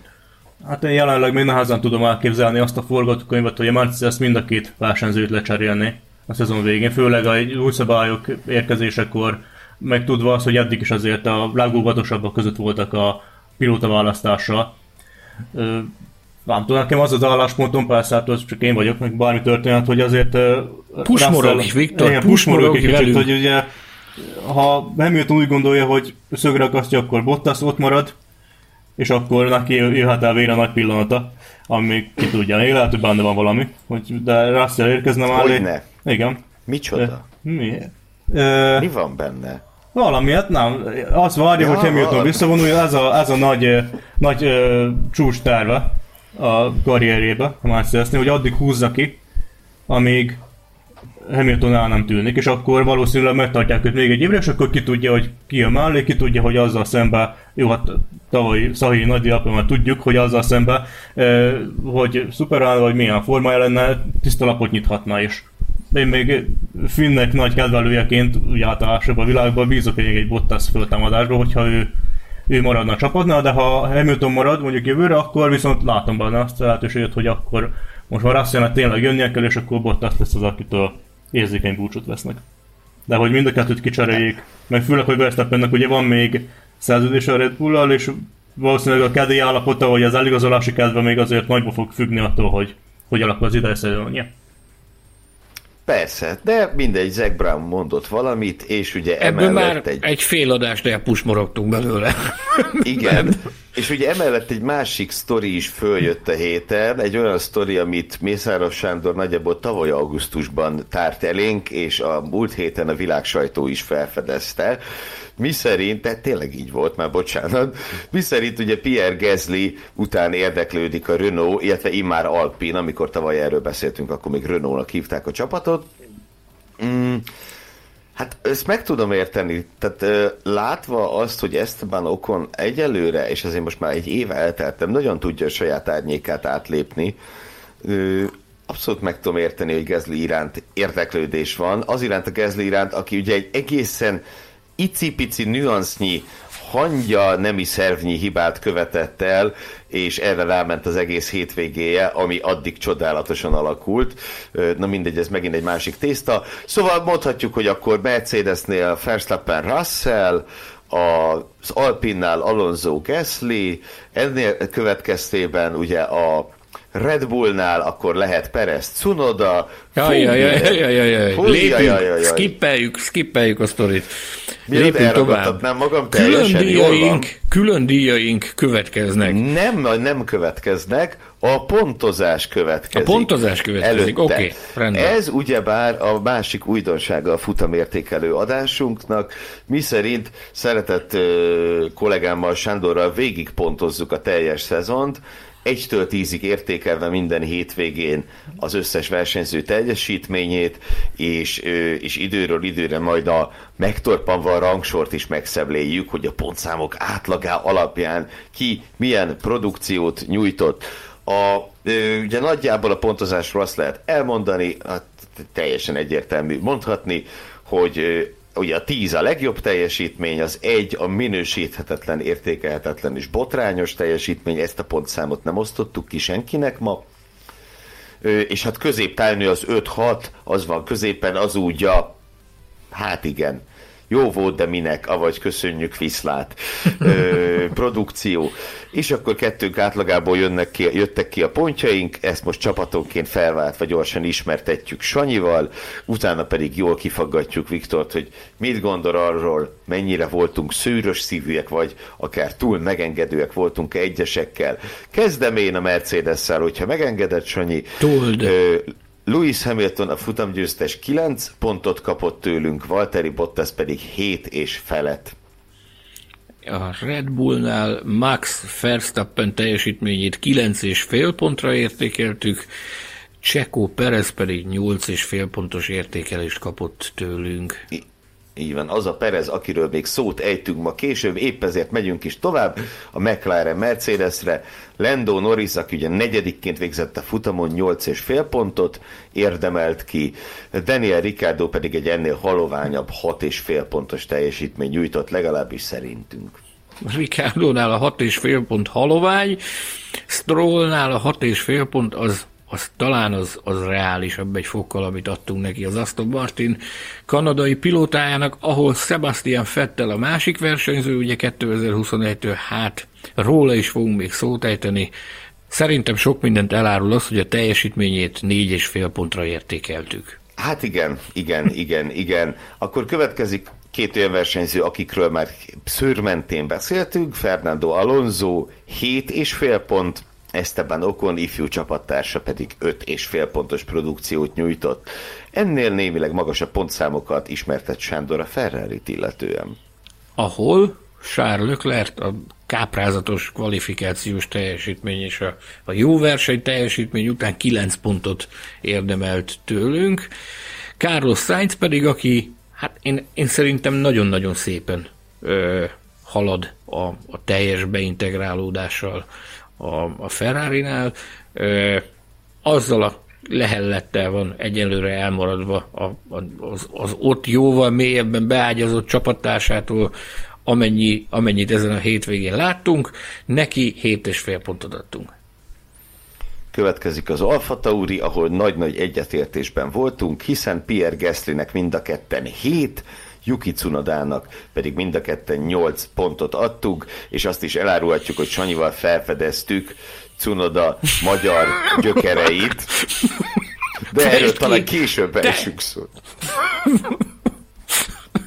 Ja, senki ne vegye komolyan. Még nincs április elsője, ez egy ilyen április elsőjei beharangozás, maradjuk annyiban. Tehát mi már április elsőjei hangulat voltunk, nehogy valaki komolyan vegye, és azt mondja, hogy mi itt megzavarodtunk teljesen, ami amúgy igaz, de... Azt már rég na, tudják. Igen, ezt már régóta tudjátok. Na, tovább kérlek. Az Alfa Romeo, ahol ugye azért nagyon-nagyon szépen látszik az előrelépés a tavalyi évhez képest, itt is egységesen szavaztunk, ugyanazt a pontszámot kapta tőlünk mind a két irányból a két pilóta, Kimi Räikkönen és Antonio Giovinazzi, 7 pontot adtunk nekik. Nagyon jó volt a hétvégi teljesítményük, akár csak George Russellé az autó képességeihez mérte mindenképpen 7 és fél pontot kapott tőlünk George Russell, és Nikolás Latifi is egy jó átlagos produkcióval, de semmiképp sem átlag alattival érdemelte ki az öt és fél pontot. A, a ház Csikó csapata, fiatal párosa következik Mick Schumacher és, és Nikita Mazepin. No, hát itt azért érdemes elgondolkodni, megállni és elmélkedni egy picit. Mick Schumacher Hát nem volt egyszerű ez. Tehát ezzel egy ilyen autóval debütálni, mint amit ezek a fiúk kaptak a háztól, amikor még a csapatfőnök is azt mondja, hogy te jó Isten, tehát nem irigylem a saját pilótáimat, hogy ezzel az autóval kell debütálniuk, ez, ez nagyon sok mindent elmond. Ehhez képest Mick Schumacher tisztességesen végigcsinálta a hétvégét, és a futamot is, annak ellenére, hogy volt ott neki az a az a, az a kicsúszása. Csuda, hogy csak annyi volt egyébként, tehát hogy azzal, azzal le, tudta, le tudta hozni. A teljesítményét első neki futása 5,5 ponttal jutalmaztuk. Nikita Mazepin a mezőny leggyengébb ö, tagja, értelemszerűen a, a legkisebb pontszámot kapta tőlünk, három pontot adtunk neki, ö, és egy külön díjat, amiben majd szót fogunk ejteni arról, hogy hogy miért is, tehát egy kicsit jobban kifejtjük azt, hogy miért kapta ezt az alacsony pontszámot, meg miért kapta azt a külön díjat. Hát neki nagyon-nagyon rövid versenye volt, de itt a Maradjunk annyiba, hogy a háznak a, az autójáról majd a Mazepin féle külön díjnál egy kicsit még elmélkedünk. Jó? Így van. És mit akkor Viktor, kérlek, mit gondolsz az értékelésünkről? Van-e, ami felborzolta a te idegeidet is? De alapvetően jó reális sorrendnek tartom, és sokan talán túlságosan is a saját sztereotípiájuknak megfelelő teljesítményt nyújtottak, majd őróluk lesz még szó ezekről bizonyos emberekről, és, és annak megfelelően kapták a pontokat.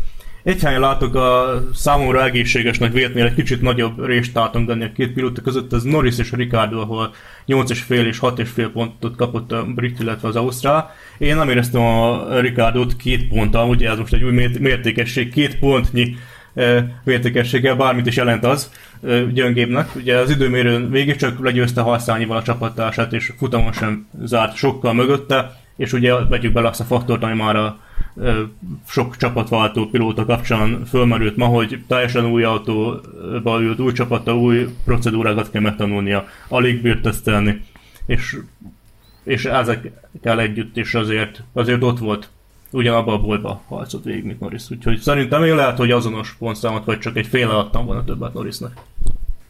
Ugye a legmagasabb pontot itt kettőnk átlagában Verstappen kapta 9 és féllel, míg Leclerc és Hamilton kapott 9-9 pontot. Viktor, te adtál volna valakinek kerek tízest a hétvégére? Hát nehéz ügy, ez a Verstappen ugye a reális esélyes rá. Lehet, hogy megadtam volna neki, lehet, hogy megadnám. Most, igen, most hmm. ugye azon a bizonyos előzésen lehet még áruljuk el, vagy ne áruljuk el? Áruljuk Gergő. el, hogy Sanyi is megadta, és én voltam az, aki miatt nem lett hibátlan teljesítmény ezen a hétvégén, legalábbis a, a pontozásunkat tekintve, na de a szezon során biztosan lesz még. Viszont te, te is kiosztottál, kiszortál egy tízest, még pedig Charles Leclerc-nek. Így van, így van, így van, így, így történt pontosan. No, és akkor így az adásidő, műsoridő vége fele közeledve hogy még, a... még egyetlen gondolat, tehát ezt tavaly útjára indítottuk ezt a kezdeményezést, hogy pontozunk, várjuk a, a hallgatói pontszámokat is majd a Formula Podcast Facebook csoportban a, az adás posztja alatti kommentek között. Így Aki van. kedvet érez, hogy csatlakozzon hozzánk a pontozáshoz, pontozgassatok nyugodtan, várjuk nagy szeretettel. Így van, így van, így van. És akkor ugye Betlen Tamás szellemét megidézve azt mondom, hogy közeleg a műsoridő vége, de még előtte néhány nagyon értékes külön díjnak kell gazdára találnia, és itt is azt hiszem, hogy az elsőbség a vendéget illeti, Viktor, kérlek, ismertest Sergio Pereznek milyen külön díjat ítéltél oda? Ja, Sergio Perez külön díjára úgy találtam rá, illetve hogy miért érdemli a külön díjat, hogy Yuki Tsunodát nézegettem, illetve az ő előre menetelét a verseny, ugye ő rajt után visszaesett, azt, aztán töredelmesen sajnálta és, és sűrű bocsánatokat kért, mint egy jó japán, azért a hibájáért, és az óvatosságáért az első körben, és ő ugye fölzárkódott szépen a mezőnybe, pontot is szerzett, és fölfigyeltem rá, hogy ő a futam során megelőzte Fernando Alonso, Kimi raikkonen és Sebastian Vettel egyaránt, ugye a, a három nagy középmezőnyben e, süllyedt világbajnokát a mezőnek. És elgondolkodtam rá, hogy azért ez egy elég ritka esemény, hogy bármelyik versenyző valaha ezt a hármat megelőzte ugyanazon a futamon. Victor, mert... Bocsánat, hogy a szabad, bocsánat, hogy a Na? szabadba vágok, de ahogy hallgattam tegnap a cudodát, tehát e, egyrészt, amit mondta, hogy annyiszor kért bocsánatot, hogy szerintem az egy négyzetméterre jutó bocsánatkérések számát, az biztos, hogy világrekordot állított fel benne, tehát e, majdnem elsírta magát szegény azzal kapcsolatban, hogy, hogy elszúrta a rajtot de az, a, amilyen elérzékenyülten beszélt ez a fiatal srác arról, ugye ez, ez, erre, erre többen is kitértek, hogy, hogy ilyen nagy neveket előzött meg, de amik azt mondta, hogy neki érzelmileg az jelentette a legtöbbet, hogy Alonzót megelőzte azt mondta, hogy gyerekként a Alonso volt számára az Isten, annyira felnézett rá, és azt mondta, hogy ott, ott menet közben ugye ki az Úristen gondolná. Dolgozik benned az adrenalin, meg, meg Igen, oda kell figyelni. öt éves volt, amikor Alonso már világbajnok, úgyhogy gyerekként ugye abszolút ő lehetett neki az Isten. Igen, igen, igen, igen. Azt mondta, hogy a gyerekként őt, azt mondta, hogy az Alonzónak nagyon komoly szerepe van abban, hogy ő az autósport iránt elkezdett érdeklődni, meg, meg az autósportba ennyire belemegyett, és azt mondta, hogy ott, ott az autóban ülve is átfutott az agyán, hogy te jó Isten, hogy éppen mi történik velem, hogy azt az embert előzöm, akit, akit, akit gyerekként, most azt nem mondom a szododával kapcsolatban, hogy nagyra nyílt kerek szemekkel, de nézte a televízióban. No, Viktor, folytasd kérlek. Na igen, ugye meglepő ebben a beszélgetésben, hogy Sergio Perez díjáról beszélgettünk, és már 5 percet Cunoda a téma. Szóval, hogy őtől indultam ki, és megláttam, hogy megelőzte az első futamon ezt a három nagy ászt, és hogy ez azért ritkán fordulhatott elő bárkivel lesz, majd lehet, hogy egy unalmasabb nem tudom, téli szünetemben majd kiszámolgatom, hogy hány emberre történetet ez meg, mert ugye nem is mindig volt mind, mind a hárman a mezőnyben, illetve annak különböző részein foglaltak helyet. De aztán eszembe jutott, hogy itt van Sergio Perez, aki szintén fölzárkózásra volt ítélve ezen a futamon, és szintén áthámozta magát mindannyiukon, és mind a hármukat, ugye Fettelt, Alonzot és raikkonen is a pályán előzte meg verseny közben, tehát nem a pózban ugrott át őket, az úgy nem számítana. De ami még megdöbbentőbb, hogy ezt a három ászt ő egyetlen egy darab kör alatt előzte meg, ez a 21. köre volt a Bahreini nagydíjnak, ez a jeles alkalom, amikor áthámozta magát mind a háromokon, ugye, hogy technikai különbség is megvolt, illetve Alonzónak is Fettelnek már eléggé kopottak voltak a gumijai, de azért mégis ilyet egész biztos, hogy senki nem csinált, hogy Alonzót, Vettet és Raikkonen egyetlen kör alatt megelőzni a formaiban, úgyhogy ki is osztanám Sergio Pereznek a, a szárnyas fejvadász trófeát emiatt. Amiért, amiért sikerült ezt a végrehajtania. Nagyon jó. Kiváló, kiváló. Szeretnék bekapcsolódni Perez méltatásába én is. Egyetlen apró kis közjátékkal. Ugye a, az felvezető körben bekrepelt a vas. Megállt. Ugye? Ha Lerohadt alatta a... Igen. lerohadt alatt a trágya, csont nélkül, ahogy, fa, ahogy faluhelyen mondják. Tehát, ha, ha, ha megnézed a, a felvételeket, ott látszik, hogy ott, ott se kép, se hang. Tehát se a kijelzőn, se sehol semmi. Tehát teljesen a, az autó az off.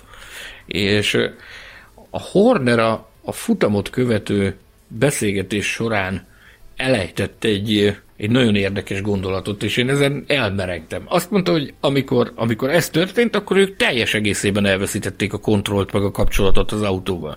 Semmit nem tudtak az autóról, hogy mi történik. És Perez gyakorlatilag meg tudta őrizni a hideg vérét, és újra tudta bútoltatni az autót, újraindította, és valahogy mégis csak elindította a vasat, és, és eljutott odáig, hogy a box utcából indulva meg tudta kezdeni a, a futamot. Tehát itt én eljátszottam egy picit ezzel a gondolattal, ugye azt mondta, hogy a szezonnyitó előtt, hogy körülbelül egy olyan négy-öt futamra van szüksége. Az ebben az adásban már sokat emlegetett teljes integrációhoz, hogy micsoda, micsoda hihetetlenül profi és rutinos és tapasztalt róka Perez. Tehát ha- hallhattuk nagyon sokszor ebben az előszezonban azt, hogy pilóták, például a Fettel is arra panaszkodott, hogy igen, meg kell ismerni a, az autónak a kormányát, azt a rengeteg kapcsolót, azt a sok kis kütyüt, amivel mindenféle dolgokat lehetett, lehet kapcsolgatni. Nyilván az újoncoknak, újoncok számára ez még nagyobb feladat, de hogy oda ment a Perez, és egy pár hónap alatt olyan szintre ö, dolgozta be magát, hogy ezt persze azt mondjuk innen a tévé elő, hogy persze, hát az a dolga, hogy ezt csinálja, de akkor is, abban a lelki állapotban, erre a lehetőségre várt egész életében, hogy a Red Bullnál versenyezhessen. Itt van az első verseny, és hogy, hogy utoléri a, a, a technika ördöge, és a felvezető körben megáll alatta az autó, és meg tudja őrizni a hidegvérét, hogy abban rengeteg sok kis kapcsolót ott, ott kiguberálja, hogy ott mit kell csinálni ahhoz, hogy az autóba visszatérjen a lélek.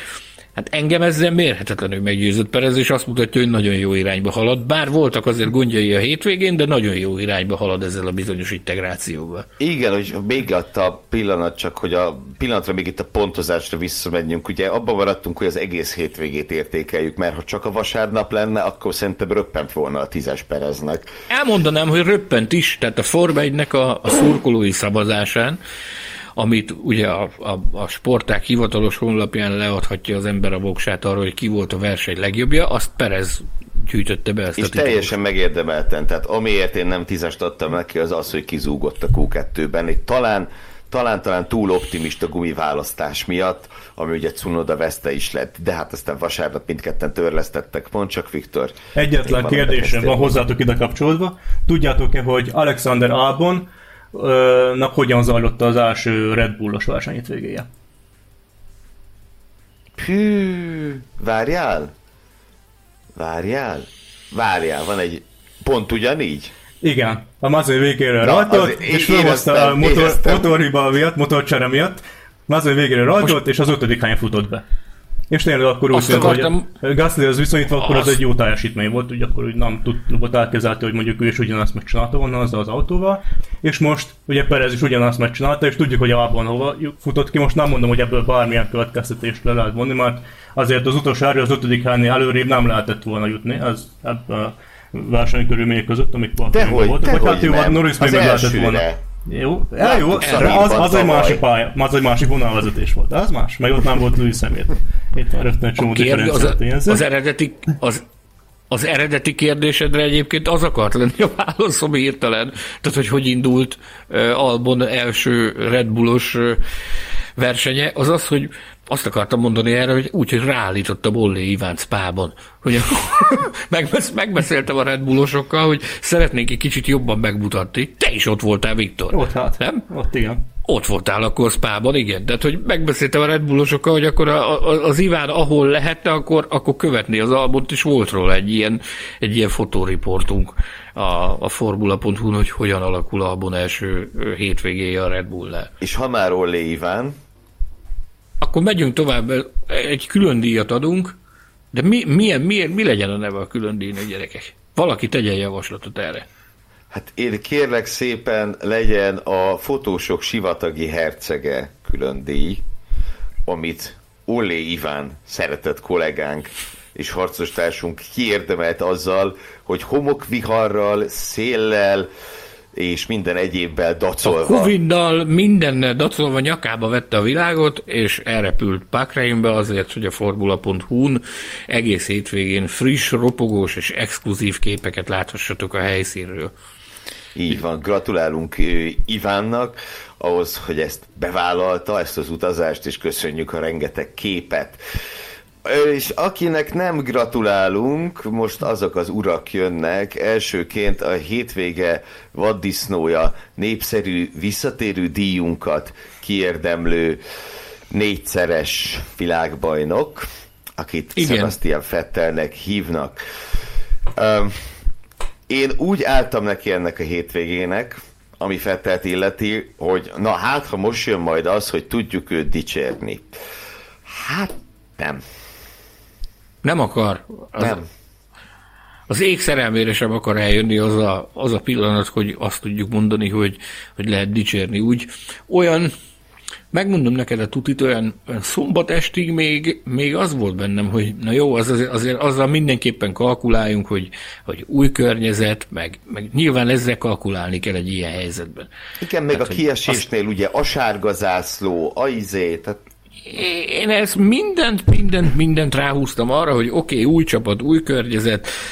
Safnauer is elmondta, mindenki elmondta, hogy nyilvánvalóan emiatt, hogy a, a low-rake autókat jobban sújtják a, a szabályváltozás hatásai, hogy, hogy nem tudják azt a szintet hozni, mint amit a közvélemény várt ettől az Aston Martintól, bármi azért még mindig úgy voltunk vele, hogy azért ezt elmondtuk adásban is több ízben, hogy a füstje nyilvánvalóan nagyobb lesz, mint a lángja, én ezt, én ezt hatványozottan megerősítve érzem ezután a hétvége után, de én úgy álltam hozzá, hogy oké, okay, rendben, hát ha.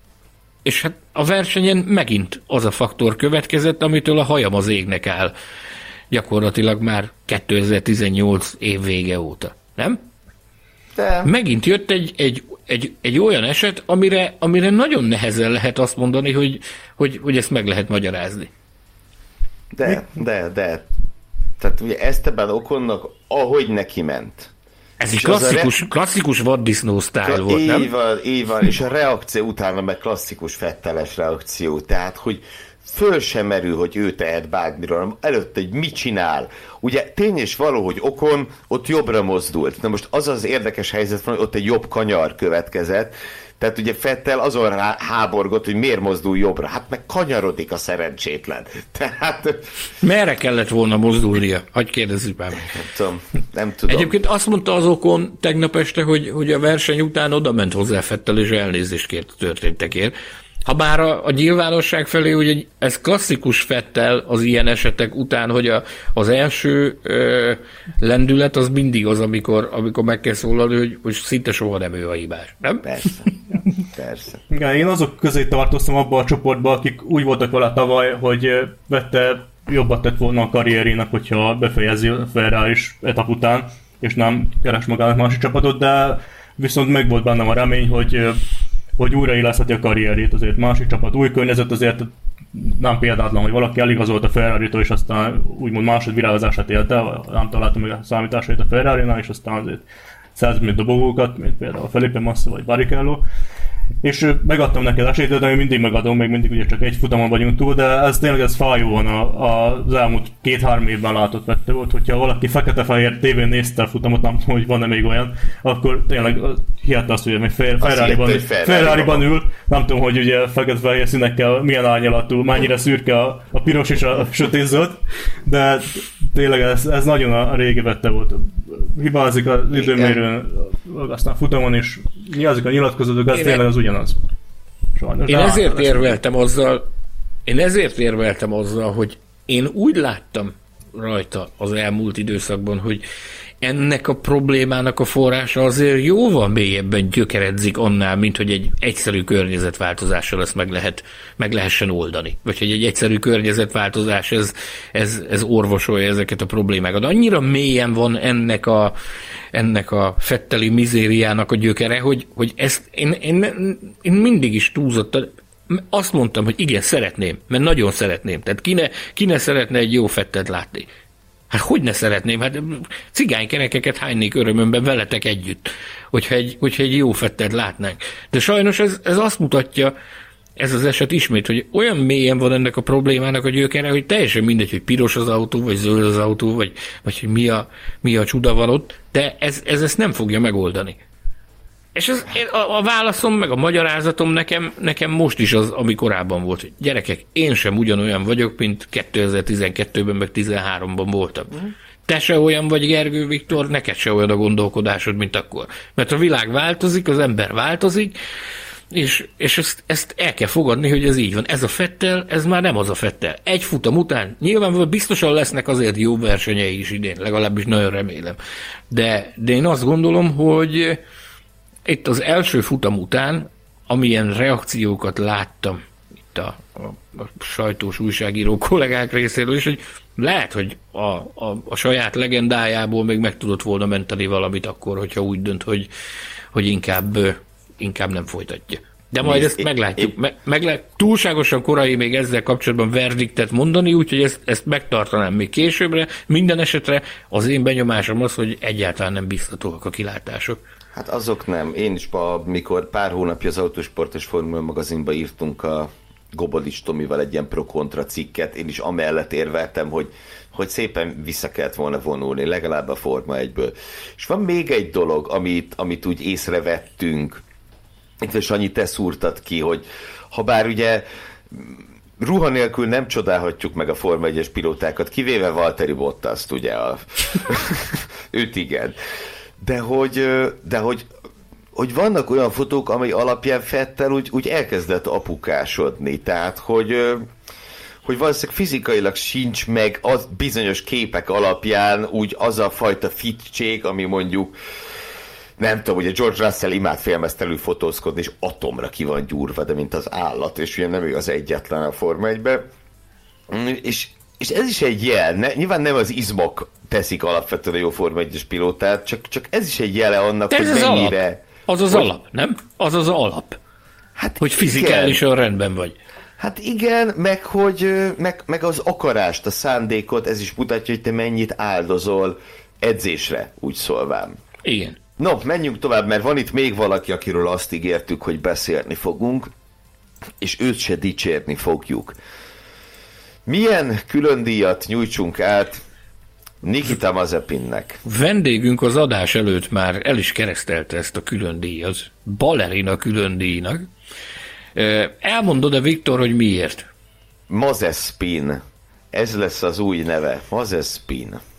Nem amiatt, hanem egy tavalyi adást után fogad meg benne az a gondolat. Ugye a török nagydíjon kapta meg a balerina díjat Valtteri Bottas, és most már nem azok az emlékek idéződtek föl, és ugye Mazepinnek, ja, bocsánat, ahogy a te, közösségi te tőlünk, belőlünk, belőlünk inspirálódtál, ez azt jelenti. Hát ugye csak a legjobbaktól, ugye. Ez, ez oh. tök jó. Köszönjük. Köszönjük. Köszönjük. Köszönjük. Na de, na de, igen, igen, igen. Hát, hogy pörgött ez a fiú rendesen. Neked a kedvenced ez a téma, kedves Gergő, úgyhogy fejtsd ki, légy szíves. Jó, ismerjük el, hogy ez a ház, ez egy ez egy iszonyat. Tehát egy szörny szülött ez az autó. Ezt ugye Ezzel azért... kapcsolatban szeretnék majd mondani valamit, miután ismer, ismertetted a Bazepinnel kapcsolatos gondolataidat. Igen, tehát ugye ezt a csapat részéről is elismerik, hogy ez egy, ez egy torszülött ez az autó. Uh, nyilván nem véletlen, hogy a futam első köreiben mindkét versenyző hibázott. Mazepiné volt a, a nagyobb, úgy szólván, legalábbis a látványosabb, meg az tényes való, hogy nagyon kellemetlen az első Forma 1-es futamodat úgy zárni, hogy gyakorlatilag el se kezdted, mert belevágod a falba az első komolyabb kanyar kombinációban.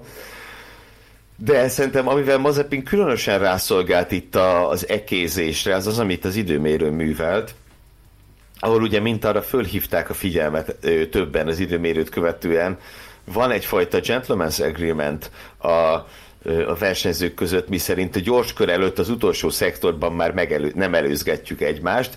Mazepin meg ugye erre azt mondta, hogy fog meg a söröm, puf, elindult, elkezdett ott előzgetni, megszegve ezzel a megállapodást, amiről állítás szerint nem tudott, persze ugye lehet, hogy úgy értelmezte ezt, hogy ez csak az úri emberekre vonatkozik, na mindegy, és akkor utána meg ugye mit csinált, a kör elején belevágta a kavicságyba, ezáltal azoknak tette tönkre a gyors körét, akiket ő megelőzgetett. A, a harmadik szektorban. Hát bravo, tehát ugye eddig se, valószínűleg eddig se ő volt a legnépszerűbb srác a pedokban, és ahhoz az imidzshez, ami róla eddig meg volt a junior szériekben mutatott dolgai alapján, hát most rápakolt még. Tudod, mit mondott erre Steiner? Hogy túl motivált volt ezen a az, hétvégén. túl. Mo- túl motivált volt uh, Mazepin. Egyébként ugyanezt mondta a kis Sumiról is. Tehát azt mondta, hogy a, a, a motivációval azzal az égvilágon semmiféle gond nincs, ugyanakkor a védelmébe vette Steiner, nyilvánvalóan lehet jönni azzal, hogy a, a pénz miatt, meg a szponzoráció miatt, meg a nyámtyúkja, de nagyon őszinte volt. Azt mondta, hogy egy fiatalnál az, hogy ilyen hibákat vét, az azért benne van a pakliban első Form 1 nagy díja volt, azt mondta, hogy a, a túlmotiváltság az ilyen hibákhoz vezet, ugyanakkor azt is kihangsúlyozta a Steiner, mind Mazepin, mind a kis Sumi vonatkozásában, tehát hogy, hogy ő egyáltalán nem iridli őket, hogy egy ilyen autóval kell debütálniuk a Forma 1-ben, és itt jön az, amit de hogy egy picit szeretnék erre reflektálni, tehát azért amit láttunk, ez egy hihetetlenül nehezen zabolázható összvér, tehát még a, a, a rutinos rókának számító tavalyi versenyzők által is nehezen zabolázható volt ez a jármű.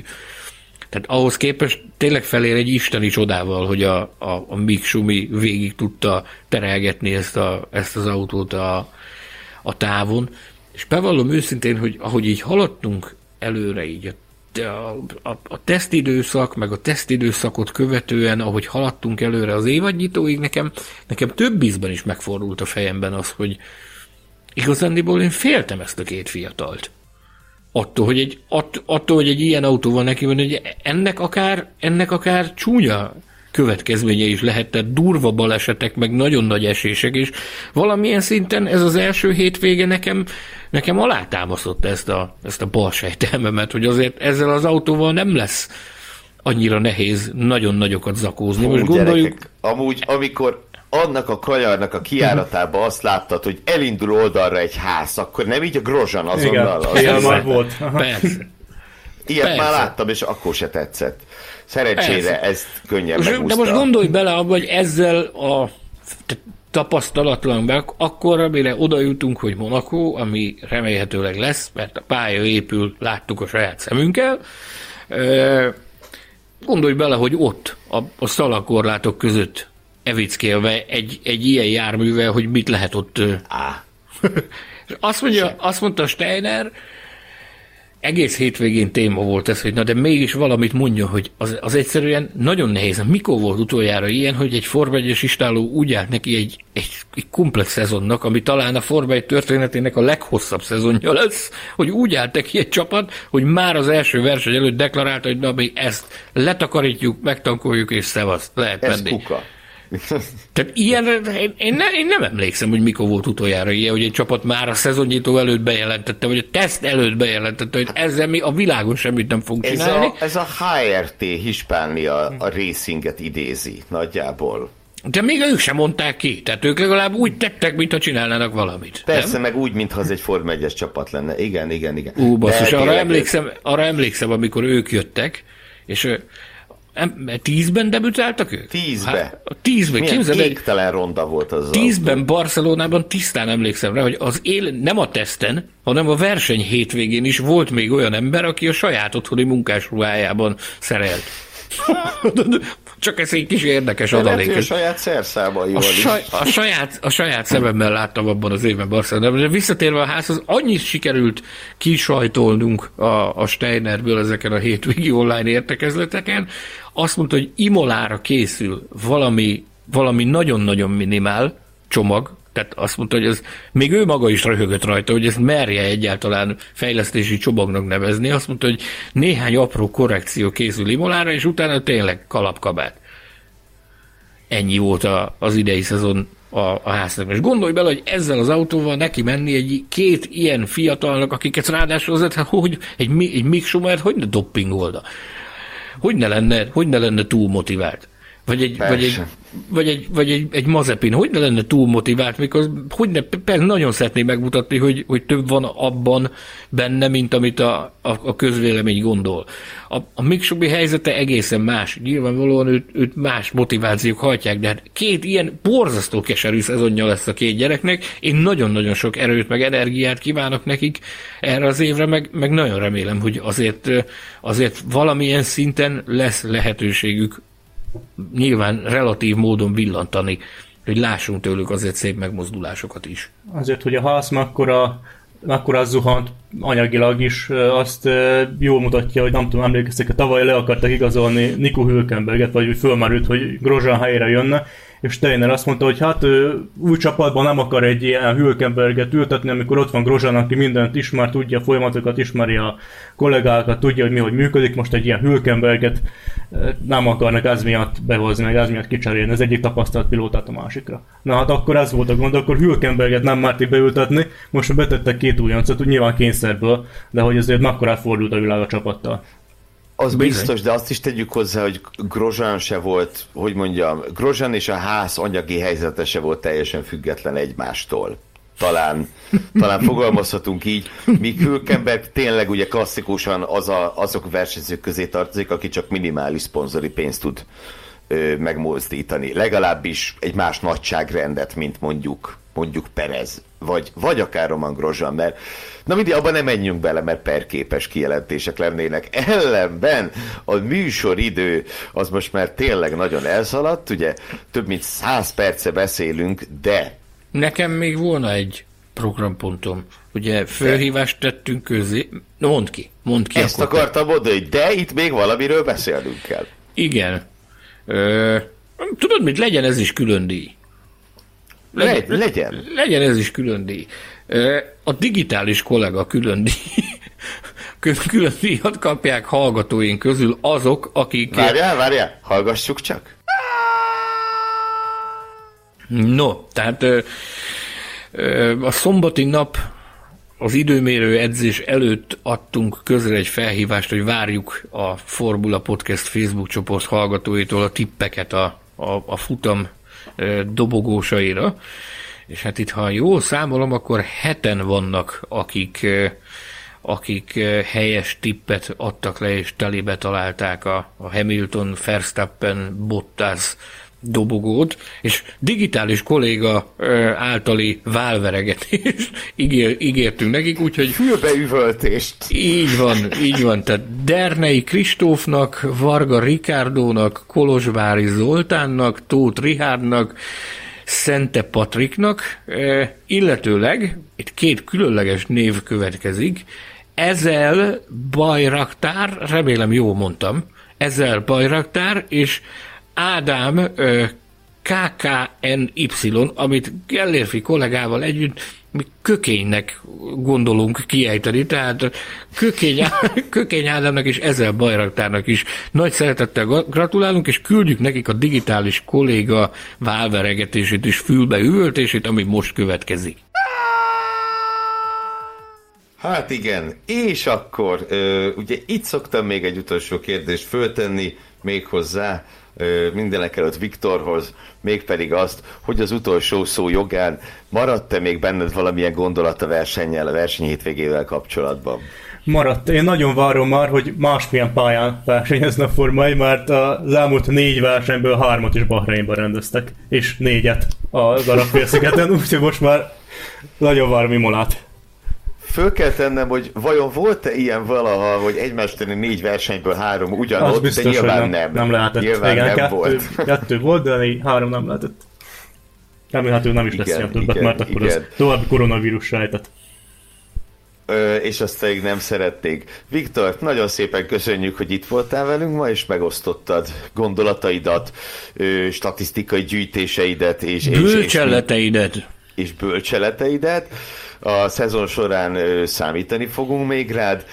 Ezt ugye a hallgatóknak is mondom, hogy az a tervünk, hogy minden futamértékelőben lesz egy, egy meghívott kollega, aki, aki beül hozzánk harmadiknak, vagy akár másodiknak, hogyha valamelyikünknek pokros teengő, teendői, Sanyinak az utazásai nem engedik majd, hogy, hogy jelen legyünk az értékelő adásban, de nyilván arra törekszünk, hogy legyünk. Szóval Viktor, Ha köszönjük lesznek szépen. egyáltalán utazások. Ha lesznek egyáltalán utazások. Viktornak biztos lesz. Hova mész most legközelebb? Ö, Ohridba, Macedóniába. Ohrid. Azon Az kevés helyek egyik, ahol be lehet utazni. Úgyhogy Hát de mondjuk ugye el, tehát Viktor a, a, a formula stábjának nagy kitelepülője. Amikor, amikor Viktor gondol egyet, akkor ő kitelepül bizonyos olyan országokba, ahova messziről is jól látható összegbe merünk fogadni, hogy a podcast hallgatók biztosan nem utaznának, ő gondol egyet, és ott teljesen random módon, eh, radar alatt repülve, ő oda kitelepül, és egyszer csak arról értesülünk, hogy hoppá, Viktor már megint nem a környéken lakik. De alapvetően mostanában ugye Viktor olyan országokba utazik, ahova beengedik. Nyilván ez a, ez a fő szempont. Igen, és ami a legfontosabb, hogy nincs szükség ehhez messziről jól látható összegetnek. Hát igen, hát igen. No, akkor, akkor jó utat neked, és, és akkor találkozunk Jó. még itt a podcastben is, meg máshol is. Minden jót, szia! Köszönöm a meghívást, sziasztok! az utolsó szó jogán én is szeretnék még azért egy gondolatot sugalmazni.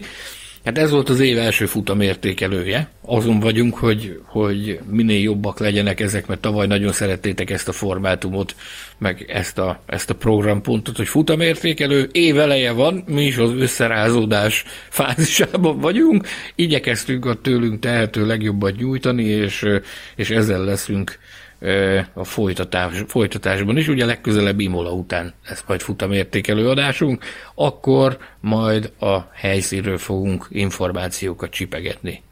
Bizony, bizony, hiszen Imolában ö, Sanyi jelen lesz. Az Emilia Romagna Made in Italy valami Grand Prix, ugye meglehetősen Reméljük. futam. Reméljük, Le- hogy eljutunk odáig, maradjunk ennyiben. Bíz, bízunk benne és szurkulunk.